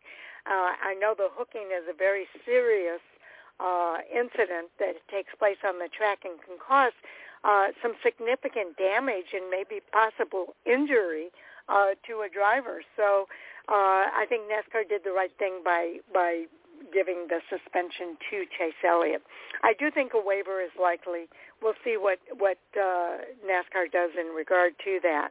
But I felt that Denny Hamlin should have been penalized as well, and perhaps a one race suspension for him. Um, he he precipitated uh, the reaction from Chase Elliott by pushing him up into the wall. And I think that that is a behavior that also needs to stop in NASCAR. I know why drivers do it. I know some people do it better than others. Uh, but intentionally pushing drivers up it, toward the wall and not giving them that space, I think is not a talented way to race this uh, to race at NASCAR's top level. So in my mind, I feel like Denny Hamlin deserved to get that uh, suspension as well. Um, we'll see if it continues to be a practice in NASCAR. I, I think if it does continue to be a practice where drivers push drivers up into the wall and they they hit that wall as a result of being pushed up there, uh, I think NASCAR needs to really take a look at that and and penalize drivers for doing that as well. It's one thing to to to uh, you know uh, do the side drafting or or to push them up and give them less room. But when they do it to the point that the driver loses control of the car and they end up in the wall uh, and it ends their day, then I think that driver should be suspended as well. Um, so I'll, I guess I'll cover the replacements in the next go around. Uh, but Jay, what are your thoughts? Well, my, my first thought here is we might not uh, be able to get this done in 30 minutes because just while you were talking there, there's several things though that I think that that come into play um, that you hit on. First off, Andy Andy Petree on uh, NASCAR Race Hub talked about it. Of right now, he's okay with the one race suspension, but you mentioned it. If it happens again, especially with another uh, driver of a second time, yes, that mm-hmm. needs to be ramped up. And I think NASCAR will because they're very serious about this. Um, I know on Tuesday we all kind of agreed Denny Hamlin should not be the driver talking about how what NASCAR should do with other drivers and their etiquette in driving. Uh, you know, he, yeah. he's not to be the spokesman for that. Um, we all kind of agreed on that. But you mentioned um, the call it. I, I grew up with it. We called it drifting, um, sliding up the track and not giving the driver a whole lot of room on the outside. Brad Keselowski talked about that when he was on Race Hub, saying with this uh, next gen car that it is more difficult to hold it down to the bottom, especially if your car isn't really set up for that, and that you need that room. He wasn't condoning it, but he said from the driver's aspect, it is tougher uh, to turn that car. It wants to go up the track like that a lot more than the uh, next Gen 6 car did. And what I don't want to see is, and we've talked about this over several years, I think, I don't want to see it where NASCAR is involved anytime two cars touch, whether or not it's intentional, whether or not they need to be penalized, and basically a steward of racing as we see in some other sports. I don't want to see it come to that, and that's where I'm afraid things like this might, you know, what you're talking about of if you ran them up the wall, okay, then they got to make a judgment call on did they give them enough room. Uh, I just don't want to see it be, become where NASCAR is too involved in uh, guys racing hard, you know, or again, the, the tightness of the car, as Brad Keselowski alluded to. Yeah, my only thing with that is that I think that this emboldens a driver like Denny Hamlin uh, to do it over and over and over again. Uh, we know he did it in with Ross Chastain. We he's a vindictive driver. He has a history of being that kind of a driver, and uh, I, I think by not saying something or doing something with Denny Hamlin at this go around, I think it emboldens him to do it more often. Uh, we'll see how it plays out uh, and and everything. And I, I hear the point that Brad Keselowski makes. I think he makes a really good point, and I agree with you, Jay. I don't want to see NASCAR doing this uh, judgment call on whether or not it was something intentionally done or not either. But you've got pe- drivers like Denny Hamlin that are going to push that envelope. I trust me. I just know it's going to be pushed. And I do think that he's going to push it to a point that it is going to have to be addressed by NASCAR. Um, now, I also want to mention that Corey LaJoie is going to fill in for Chase Elliott uh, for this weekend at the track. Corey LaJoie did come out kind of defending uh, Chase Elliott and not thinking that there should have been a penalty for him. Uh, but I feel like he's biased uh, by the fact that he was asked by Hendrick Motorsports before making the, those statements that he um, uh, is going to have a natural bias uh, for Elliott. So I do think that um, most people uh, can definitely see that uh, that that penalty is called for, and that NASCAR did the right thing here. Um, and I do think that uh, Corey LaJoie, I hope he, uh, I'm happy for him getting this opportunity uh, to be in good equipment and to show his uh, talent on the track. Uh, and I'm excited for Carson Hocevar, who's going to be driving and filling in for Corey LaJoie in that number seven for Spire Motorsports as well. So um, again, I just don't think NASCAR went far enough. I think that Denny Hamlin's going to push that envelope, and I think we're going to see more of him uh, crowding drivers up into that wall. I think they're giving him the benefit of the doubt here. Well, and being that we moved into the fill-in uh, portion of it, yeah, uh, this is one of those out of a, out of a situation. Some good things develop. Um, I know a lot of people when the rumor even possibly started or ex- expectation of Chase Elliott being suspended, a lot of people were campaigning for Matt DiBenedetto um, to fill in. I was yeah. a little surprised that Corey LaJoie got the call. However, I thought back in history, uh, I think it was, if I'm not mistaken, Sharon, help me out, when Jimmie Johnson retired, I know there was a big thing about Corey LaJoie wrote a hand hand wrote a letter to uh, Rick mm-hmm. Hendrick of uh, Hendrick Motorsports, justifying why he felt he deserved the ride and whatnot. Um, so there's always been a relationship there, and yeah, a lot of people, and we've seen it this year especially. I think Corey LaJoie outperforming, and I, this is not against Spire Motorsports. We just we know where they're at as a team.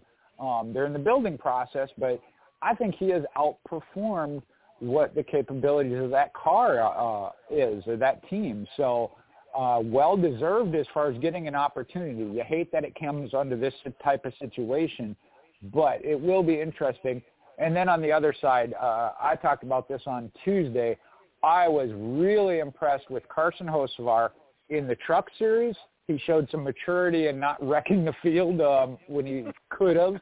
And then his performance in the Xfinity series, getting a top 10 when he ran there um, as well. So I'm actually just as excited to see Carson Hocevar uh, at the Cup Series level as I am to see Corey LaJoie get this start in the number nine uh, Hendrick Motorsports car. Yeah, and I want to include this statement uh, also from Andy in our team's chat. He says, I just watched all the replays. It was 100% the correct call to suspend. Elliott's actions were not befitting of a former champion at all in capital letters. Hamlin's lucky that he didn't get hurt. It's a complete BS move by Elliott. So uh, again, we wanted to make sure we represent our comrades that are not here uh, our Fan4Racing crew members that aren't here. And again, I was looking for something from uh, Mike. Uh, the only thing I saw from Mike is, uh, I guess it's good that Josh Berry, uh, I guess good, I guess. Getting Josh Berry from Portland was a bit much to ask. Uh, big break for LaJoie to show what he's got in top equipment. And that's about the only thing I saw from Mike on here. Yeah, I really thought there was a was some other from Mike as well, but you're right. It, had to do with Josh Berry not being available, being out in uh, out in Oregon. Um, overall, again, it's a it's a window that is open. You know, Josh Berry had the same situation. He didn't want to uh, see somebody else get hurt, but was a recipient of that. Uh, I know it's only one race. Uh, hope that Corey LaJoie doesn't um, overdo it. And we've talked about this. Anytime you have a sub driver or somebody you know, having that opportunity, don't try to overdo it by thinking it's your one and only shot to prove something and you end up making right. a mistake. Yeah, take good care of the equipment is the main thing. that says a lot to a to an owner. Okay. Uh, I'm going to go and move on and then to this next penalty, probably the biggest penalty that NASCAR has ever given out. Uh, the hammer was dropped on the number 14 team for counterfeiting a Gen 7 part. Uh, Mike says here, correct me if I'm wrong, but this is the hardest penalty NASCAR's issued to date regarding that Gen 7 car. Uh, and I think that's been pretty much confirmed uh, from some of the media members here. Uh, but here's the thing. They took apart uh, and totally remade that part and actually went to the point of actually putting spec stickers on that part that they made themselves. Uh, so that tells me that this was pretty much intentional, uh, that they would recreate the part and then put uh, spec stickers on it to try to fool NASCAR. NASCAR uh, randomly takes cars to their R&D center after the race, and uh, they uh, chose the number 14 car this weekend. I don't think they expected to find that. Now, sometimes they do kind of suspect that there's something going on, and so they'll they'll select that car to be randomly taken in and inspected. That's NASCAR's discretion to do that. But I don't think they. This is a huge do not do with all of the conversation that has been uh, put out there about uh, you don't mess with the spec parts. Period. Uh, and yet they did that. So uh, Andy Lasky says it's amazing that even cheating, uh, they still ran like complete crap on the intermediate tracks this year. Zero sympathy, and he is a big Chase Briscoe fan. Uh, I'll hold them as accountable as everybody else. You get caught bending the rules, you price. This, I think, will kill their season. So maybe it's um, it's for the best as they look to rebuild for next year. Outside of the short tracks, they've been awful this year. Maybe this is happening for the best. Uh, Mike, uh, well, I'll let you represent Mike on this. Jay, because I want to hear your thoughts. All right. Well, uh, I'll go through go through Mike's first. Uh, you know, he said he knew uh, Ford allegedly had some aero disadvantages, but there were some Fords that were fast this weekend. He was kind of uh, agreeing with Andy of uh, even if they do win, it's a what to what point um, kind of thing that Tony used to talk. Tony Stewart used to talk about because you have kind of uh, ruined your entire year. I believe it's a 25 point play, 25 playoff points so even if you f- win five races, get those 25 points, uh, you're starting at zero. So they are in a very deep hole, and this is where, um, going back to the other penalty too, NASCAR doesn't necessarily want to destroy their season, but they want to make it hard to overcome. And this one, a very specific uh, hard line in the sand that NASCAR said don't do. Um, certainly, they're going to make it extremely difficult for them to overcome um, with this penalty, as it is the biggest one we have seen so far. Now, yeah, let me just reiterate uh, again, what that penalty is, Jay. Uh, the 14 okay, team okay, was yep. docked 100, 120 points in both the owner standings and the driver standings. Uh, Chase Briscoe had an additional loss of 25 playoff points should Briscoe and the team qualify for the postseason. And a $250,000 fine and suspension in the next six points paying races to crew chief John Klausmeier. So uh, I neglected to mention that in the uh, opening here, but that is a hefty, hefty uh, penalty for that team. Okay, you can go ahead. Well, and again, it's not not said very often, but I will say this: I wish Mike was here to help explain this in more detail. Um, it has to do with, and I don't have the proper term, but the airflow underneath the car. I can't think of what they called that part. No, I was trying to look and pull it up of it had what to do part with it the, was. It was it had to do with the. Um, let me see if I can find it here. I know it's the new airflow underneath the car. Uh, that's why I said I was yeah, trying to find the right a, word. Exactly, to. it's an airflow duct underneath the car. Uh, let's see, the NACA ducts were single source supplied parts for the next gen car and may not be modified or counterfeited. The rule book spells out the location for these ducts on the left and right side windows which are used to help cool the car. Tightening the ducts or counterfeiting, modifying the size of the ducts can help a team create more downforce to the race car. In a post-race inspection at the R&D Center, they found the 14 car had an engine panel NACA duct not in compliance with the rule book. It was a counterfeit part that resulted in the L3 penalty. Uh, let's see if I can find any other information that tells us, ex- well, that tells us pretty much what it was and where it's located. Okay, and that, and that was uh, that one came from uh, the tweet uh, Mike uh, reposted was from uh, Jeff Gluck. Uh, I don't know if that's the one you were reading, but it was almost word for word, and it leads to the uh, the, the rear diffuser. There's the word I was looking for. The rear there diffuser. Um, now, going into this, and Andy Petree, uh, who is with RCR, talked about this. Uh, first off, I'll go with the statement from SHR, which was that it was a lapse in quality control, a part that should uh, went on the car but should not have stayed on the car and got, gone out onto the racetrack. And you mentioned it. It wasn't modifying a part to make it fit or work better.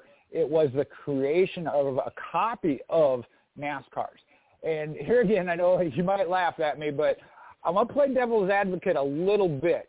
Um, if there was something that there was a problem with, they were having, they said, the, the heat in the car to try and allow more airflow into the car for driver comfort. It may have been, and I will say may have been, that they were looking to design something and then take it to NASCAR and say, hey, we think we can improve this. Will you look at it? Okay. So just like I said, devil's advocate of but, that. If that's the possibility, they wanted to try and develop something to that stickers on it. I like I said, I, that's you got you got the other side to it, and I hadn't I hadn't heard I honestly hadn't heard that that it actually had spec stickers on it. So uh, you got your argument on your side. I, there's no doubt about that. Second off of then the mistake, if you will, and I'm using air quotes, of it getting left on the car and going through the race. Um, you know, these are top tier teams. They know what they're doing. You're testing it and looking at it of, I would think it would be clearly marked of test product or something kept in a separate place to say this is what we're working on. And, and like I said, this is purely my thought process in possibly understanding or justifying why it happened. Um, and I'm not saying it's a great one or a strong one to stand on, but it could have been that they were trying something that they wanted to take to NASCAR and say, hey, we'd like to see an improvement made on this. Um, the mistake then of, regardless, intentional or not, letting it stay on the car and get raced, yeah, that's bad on them, and they got to suffer the consequences of it. Uh, so, yeah, I don't dispute the penalty by any means. And this is one of those that, again, a hard line in the sand. NASCAR has said, do not mess with. You know, we go back even in the old days, it was don't mess with the tires, don't mess with the engine. Um, and these guys are doing that, and it's going to come down hard like we saw. Yes, indeed. I'm trying to find the tweet where I saw that. It was from a reputable uh, media person. I can't remember if it was Bob Pockrass or if it was um, Jeff, but there was a post that was put out. I'll see if I can find it, and I'll repost it. Um, that uh, indicated that they put spec uh, stickers on that uh, counterfeit part, uh, and so that gives some gives me skepticism about uh, what their story is around it. it. It may be all of those things, but why in the world would they put spec parts on spec spec stickers on it uh, if that was the case? So I, I am skeptical of what they've said, um, and I can't seem to find it right now. Uh, but if I do find that, I will repost it so that you can see what I'm talking about. Um, okay. Well, and Sharon, and Sharon that goes okay, back here to it the, is. the no says, appeal. It, okay. Uh, NASCAR would only catch this at the R&D center. They fabricated a piece which would have markings from the manufacturer to look like the supplied part duct, but it did not fit the template according to Sawyer. Um, it, uh, it didn't. Ha- not, that's a different one. Uh, let's see. okay, I'm still looking for it, but uh, th- that's how they found the piece. It, it didn't fit the specs that it should have fit uh, for a spec piece. Uh, but oh, here it is. It says NASCAR. This is from Jeff Gluck. NASCAR says the engine panel duct was counterfeit, so not just modified. If I understand correctly, it was a part they created and passed off as real with labeling and everything. So they labeled it uh, to be a spec part and everything else. Uh, I'm going to go ahead and retweet this now so that you can see uh, what we're talking about here. Uh, they had labeling and everything on there to make it look like it was a spec part when it was not. Well, that doesn't. Uh, my my side of playing devil devil's advocate owes is a whole lot of uh, ground. Then, yeah, uh, if you're putting the stickers on it to to fully make it look real, because that obviously wouldn't affect anything if they were to try and just develop something else that was an improvement um, there would be no no need to have the um, stickers on it. So I guess I'll just keep my mouth shut then. um, the, it came from a question. The, the person says, was it counterfeit or was it modified? And uh, NASCAR's terminology was that it was counterfeit. Uh, but Jeff Gluck included this. He, he says, but what he understands from uh, hearing everybody. It was a part they created and passed off as real with labeling and everything. So yeah, that that's that's a whole different story right there. Uh, yeah, most certainly. If, if you're putting the, the, the label on it of, of that, uh, like I said, I can no longer even try to attempt to uh, give them the benefit of the doubt because at that point, like I said, if you're if you're testing the part as it were, if you're trying to produce a new one or a, a different one, um, the label on it wouldn't make any difference. So that it really does imply that they had the intent to get away with it. Um, and that goes back to to Andy and Mike's point of though, if you're going to do something to uh, to cheat, you might want to run a little bit better with it. Uh, it doesn't do any good to cheat and still finish towards the back. That's right. Um, uh, it, it if you're if you're going to cheat, uh, let's make sure it gives you an advantage and not a disadvantage. Uh, but and they they do uh, talk extensively here too in the chat that uh, Stewart-Haas Racing has been struggling. Uh, so you know it does look bad when you have a part that's completely counterfeit and try to pass it off as something that's a spec part. Uh, it, it doesn't. Uh, it does not bode well for the organization. Um, another post here from Jeff Clark that Mike posted specifically looks like an issue was with an engine panel duct that was a counterfeit part. NASCAR says modifying the size of the duct could help a team create more downforce. So they didn't just modify it; they completely counterfeited it and tried to pass it off as a spec part. Uh, just to be clear. Well, and, and the the only, the only, yeah, and that I had heard that that it wasn't just a modifying it to make it fit or something or trimming something off of it. It was a, a completely um, separate rebuild or copy counterfeit, if you're using that word. The the reason I that I even had the thought was we think back to um, Brad Keselowski's team when they were doing something different with the tire than what NASCAR had approved when they took it from them and the, the, all the details got explained, NASCAR went and said, hey, that does improve things and work, so we're going to let it out to everybody. And that's where I was felt like maybe that's what they were trying to do. But you put in there the fact that they were putting uh, the you know official sticker on it and then trying to do it, yeah, that that kind of takes away from that. But um, there is still that thought of, hey, if the teams are saying, hey, we got something we can improve upon, take it to NASCAR for approval um, and get it approved is one thing. But to, to try and slide it by as a, as a, the official part is they got what they deserved. Yeah, yeah, I, I totally agree here. I think they got what they should have gotten, and I'm glad that NASCAR came down with a hammer uh, on it because uh, it's they've just made it so clear from the very beginning. Part of the problem here is you're you're uh, dealing with a uh, organizational change and culture. You're changing the culture within the organization, and this goes along with the old old fan of NASCAR versus the new fan of NASCAR, and I think Pete Pistone put out a uh, tweet about this as well. Uh, the old fans uh, feel like it's, it should be if you ain't cheating, you're not trying kind of mentality uh, and culture, where the new fans are saying, no, we got to follow the rules, and they want the rules in place, and they want well I think it should be uh, you got to follow the rules if you want to win a championship in this sport. Uh, and so I do think that NASCAR made the right call here. But this is a hard change for a lot of these organizations, and I do get that.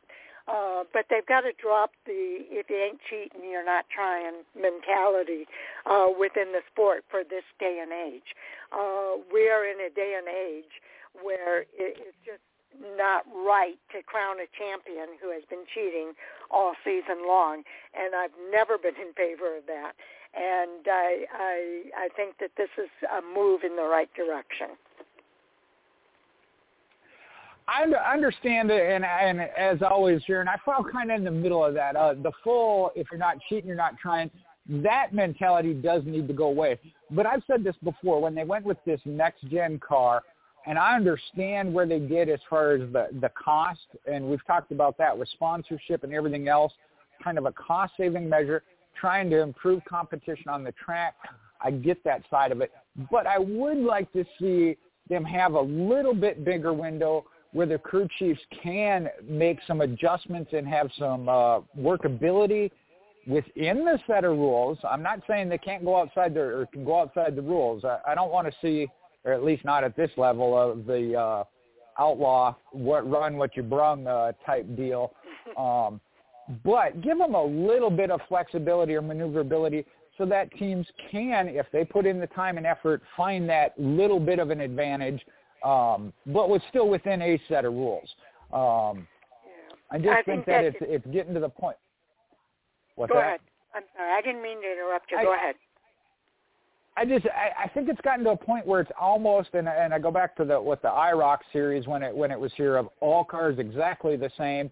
Um, you know that didn't last for a reason. I, I just I like the window of being able to maneuver around and get some adjustability, but then you still have the rules of hey don't go outside the box. Um, I just think they could make the box a little bit bigger. Yeah, I I disagree. And and the reason I disagree is you got to go back to the whole reason why they came up with the Gen 7 car. The cost of doing business has become so exorbitant uh, that they had to find ways uh, to bring parity to the sport, and they've done that. We had all these different winners last year. We've got a lot of different winners again this year, and and parity in the sport I think is really, really important if we want new teams to come into the sport or if we want the existing teams to stay in this sport. Uh, so NASCAR had to bring parity to the sport. Uh, and that is why uh, the rules are as stiff as they are as well because – uh, you've got these bigger teams that can afford people to create these parts and make these modifications or whatever, where the smaller guy doesn't have that ability to do that. So I really think uh, that if they want to stay true to their purpose of having the Gen 7 car and creating parity in the sport, uh, I think it has to be the way that it is. Uh, there is no room for modifications, and that's period. Um, and and I'm in favor of them not opening that window because it's going to be the bigger teams that are going to be able to do that. And again, you've got the smaller teams that can't. So um, the parity is a good thing, I think, in NASCAR. And, and I do. That certainly is the benefit. You're right, and I do like that. Seeing these teams that can come in uh, for the same reason that I don't like the uh, necessarily fully support the uh, charter system of it's harder for a new team to come in. Uh, we, we've talked about Spire Motorsports and what they're trying to build to become, become more competitive. You know, and as this is one where as a Jeff Gordon fan, I wasn't necessarily a fan when he was winning 10, 12 races a year uh, and having the championship locked up, you know, 10 races uh, or five races to go in the season, I would rather win one race but still win the championship just based on weekly competitiveness um, certainly adds to the sport. So that's why I said I appreciate that, and that NASCAR did do a good job with that. I know specifically when you talk about that of the cost, uh, the teams that could afford wind tunnel time were spending it, that could afford to go test at all these other tracks. I get that. I, I agreed with them cutting back on that. And it does fall into of, you know, you give them any kind of window. You're right. The, the bigger teams are still going to spend that money in that area then. We went through the pit gun uh, deal um, yeah. with that of developing their own pit gun. So, but I don't think you can ever completely take that away, nor do I want it to go to completely away. That's why I said I'm in the middle. I, I don't want to see the, you know, he who with the most money wins just because he can outspend you. Uh, I don't want to see it become that, or it kind of already is that, but um, bring it back to a more competitive level. Because you're right, over the past couple of years, the competitiveness, competitiveness on track amongst the teams has been great. We talk about that every year. Are we going to get 16 different uh, race winners mm-hmm. and fill up our playoff field that way? I, I do like that. So I understand the direction they're going. I just, like I said, I don't want to see them get too restrictive where it becomes a IROC series. Okay, uh, let's go ahead and move on, Jay. Um, one other topic on the agenda here, I think, for today, and that's the championship week returning to Phoenix for the 2024 season. Um, your thoughts about that subject? Well, and this one should be a quick one. I was looking here. I don't think anybody else had chimed in on that one, so we'll have to get uh, no. the rest of the Fan4Racing group uh, opinion on that on uh, our next show on Monday, I guess. But for me, uh, it's great. I think Phoenix has done a phenomenal job, just as Miami did.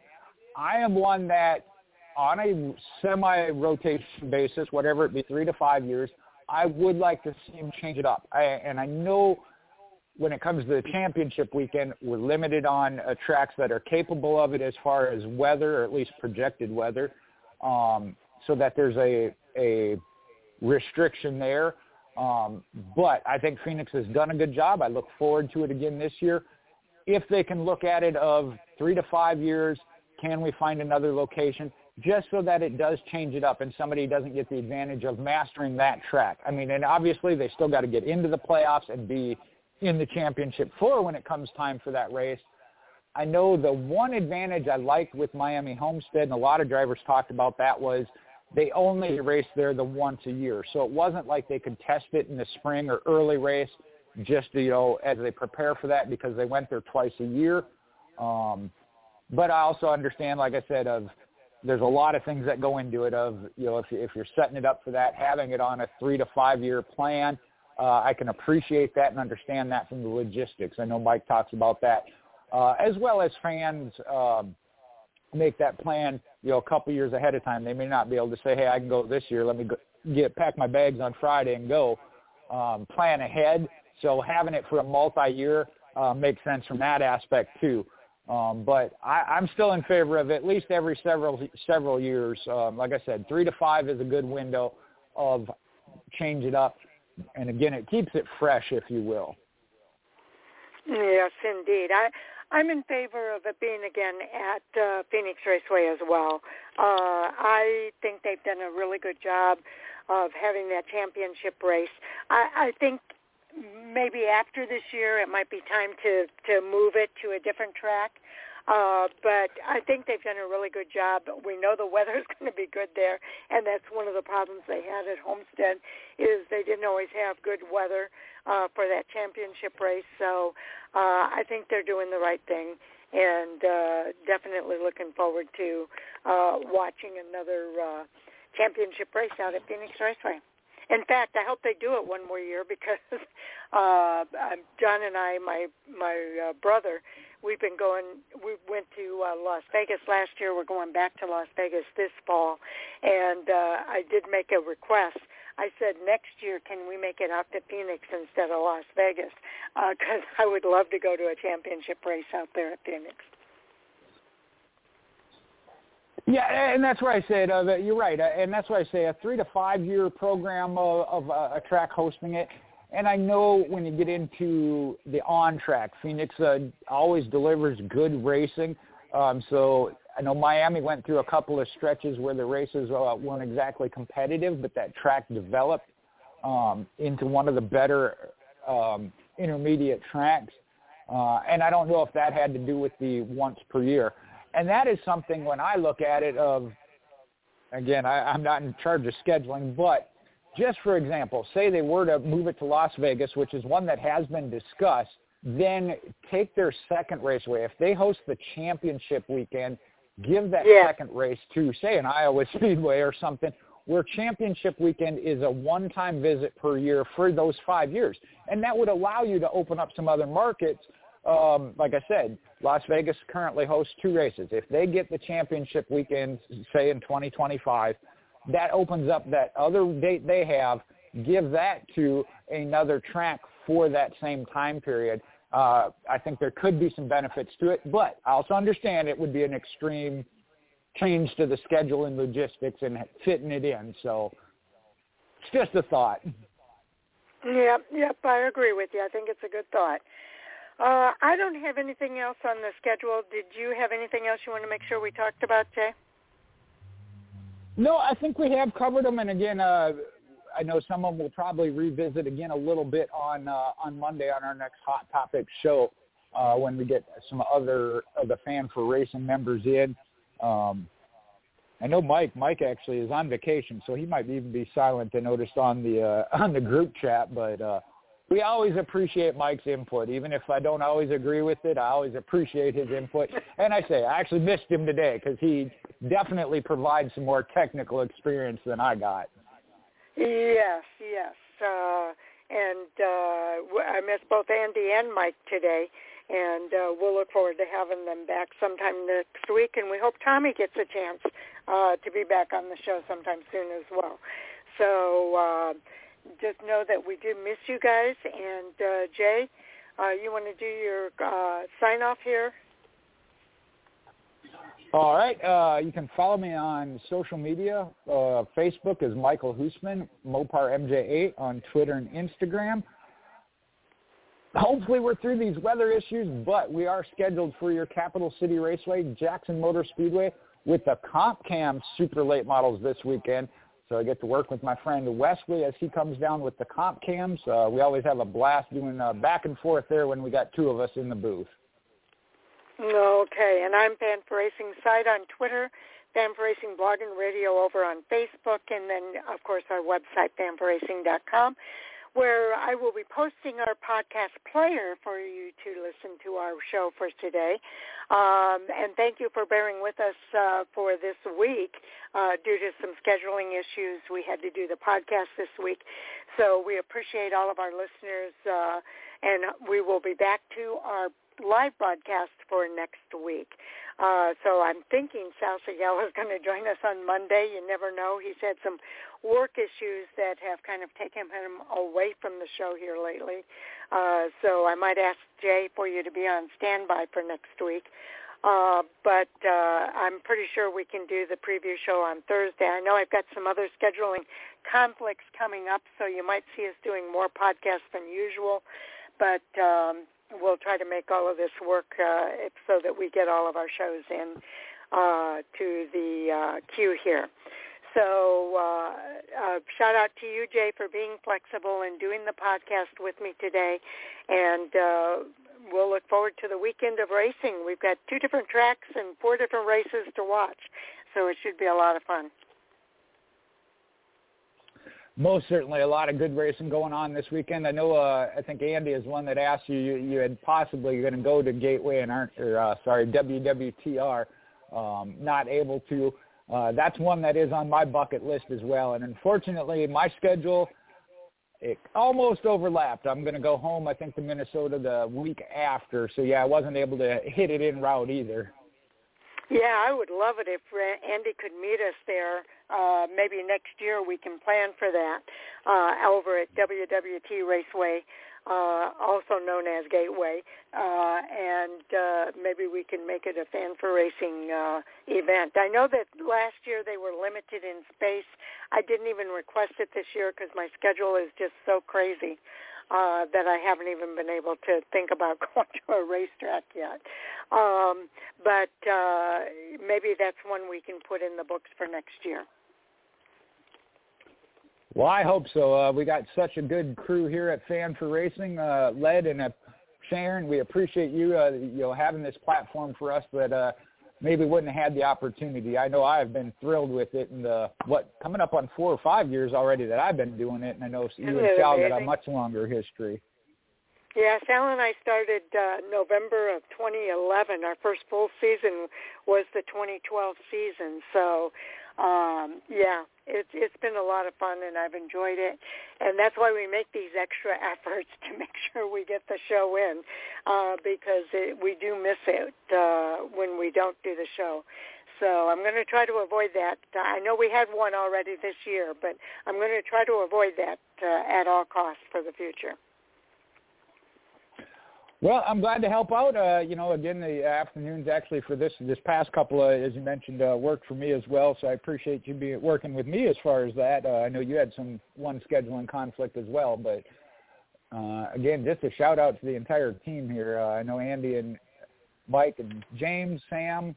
Uh, who am I missing? Owen and Tommy. Owen, Tommy, yeah yeah, I I appreciate our crew here. It's been a lot of fun, and and the fact that they keep coming back every year is just icing on the cake for me. Um, and uh, even Brian, I know Brian hasn't been able to been on here recently, but uh, I'm hoping uh, we can change that uh, direction and get him on here more often at some point here in the future. So uh, I, I I really enjoy our Fan4Racing crew here. Thank you. All right. Okay. We will talk to you on Monday then. Okay, we'll call it a, a day then. enjoy the race weekend, everybody.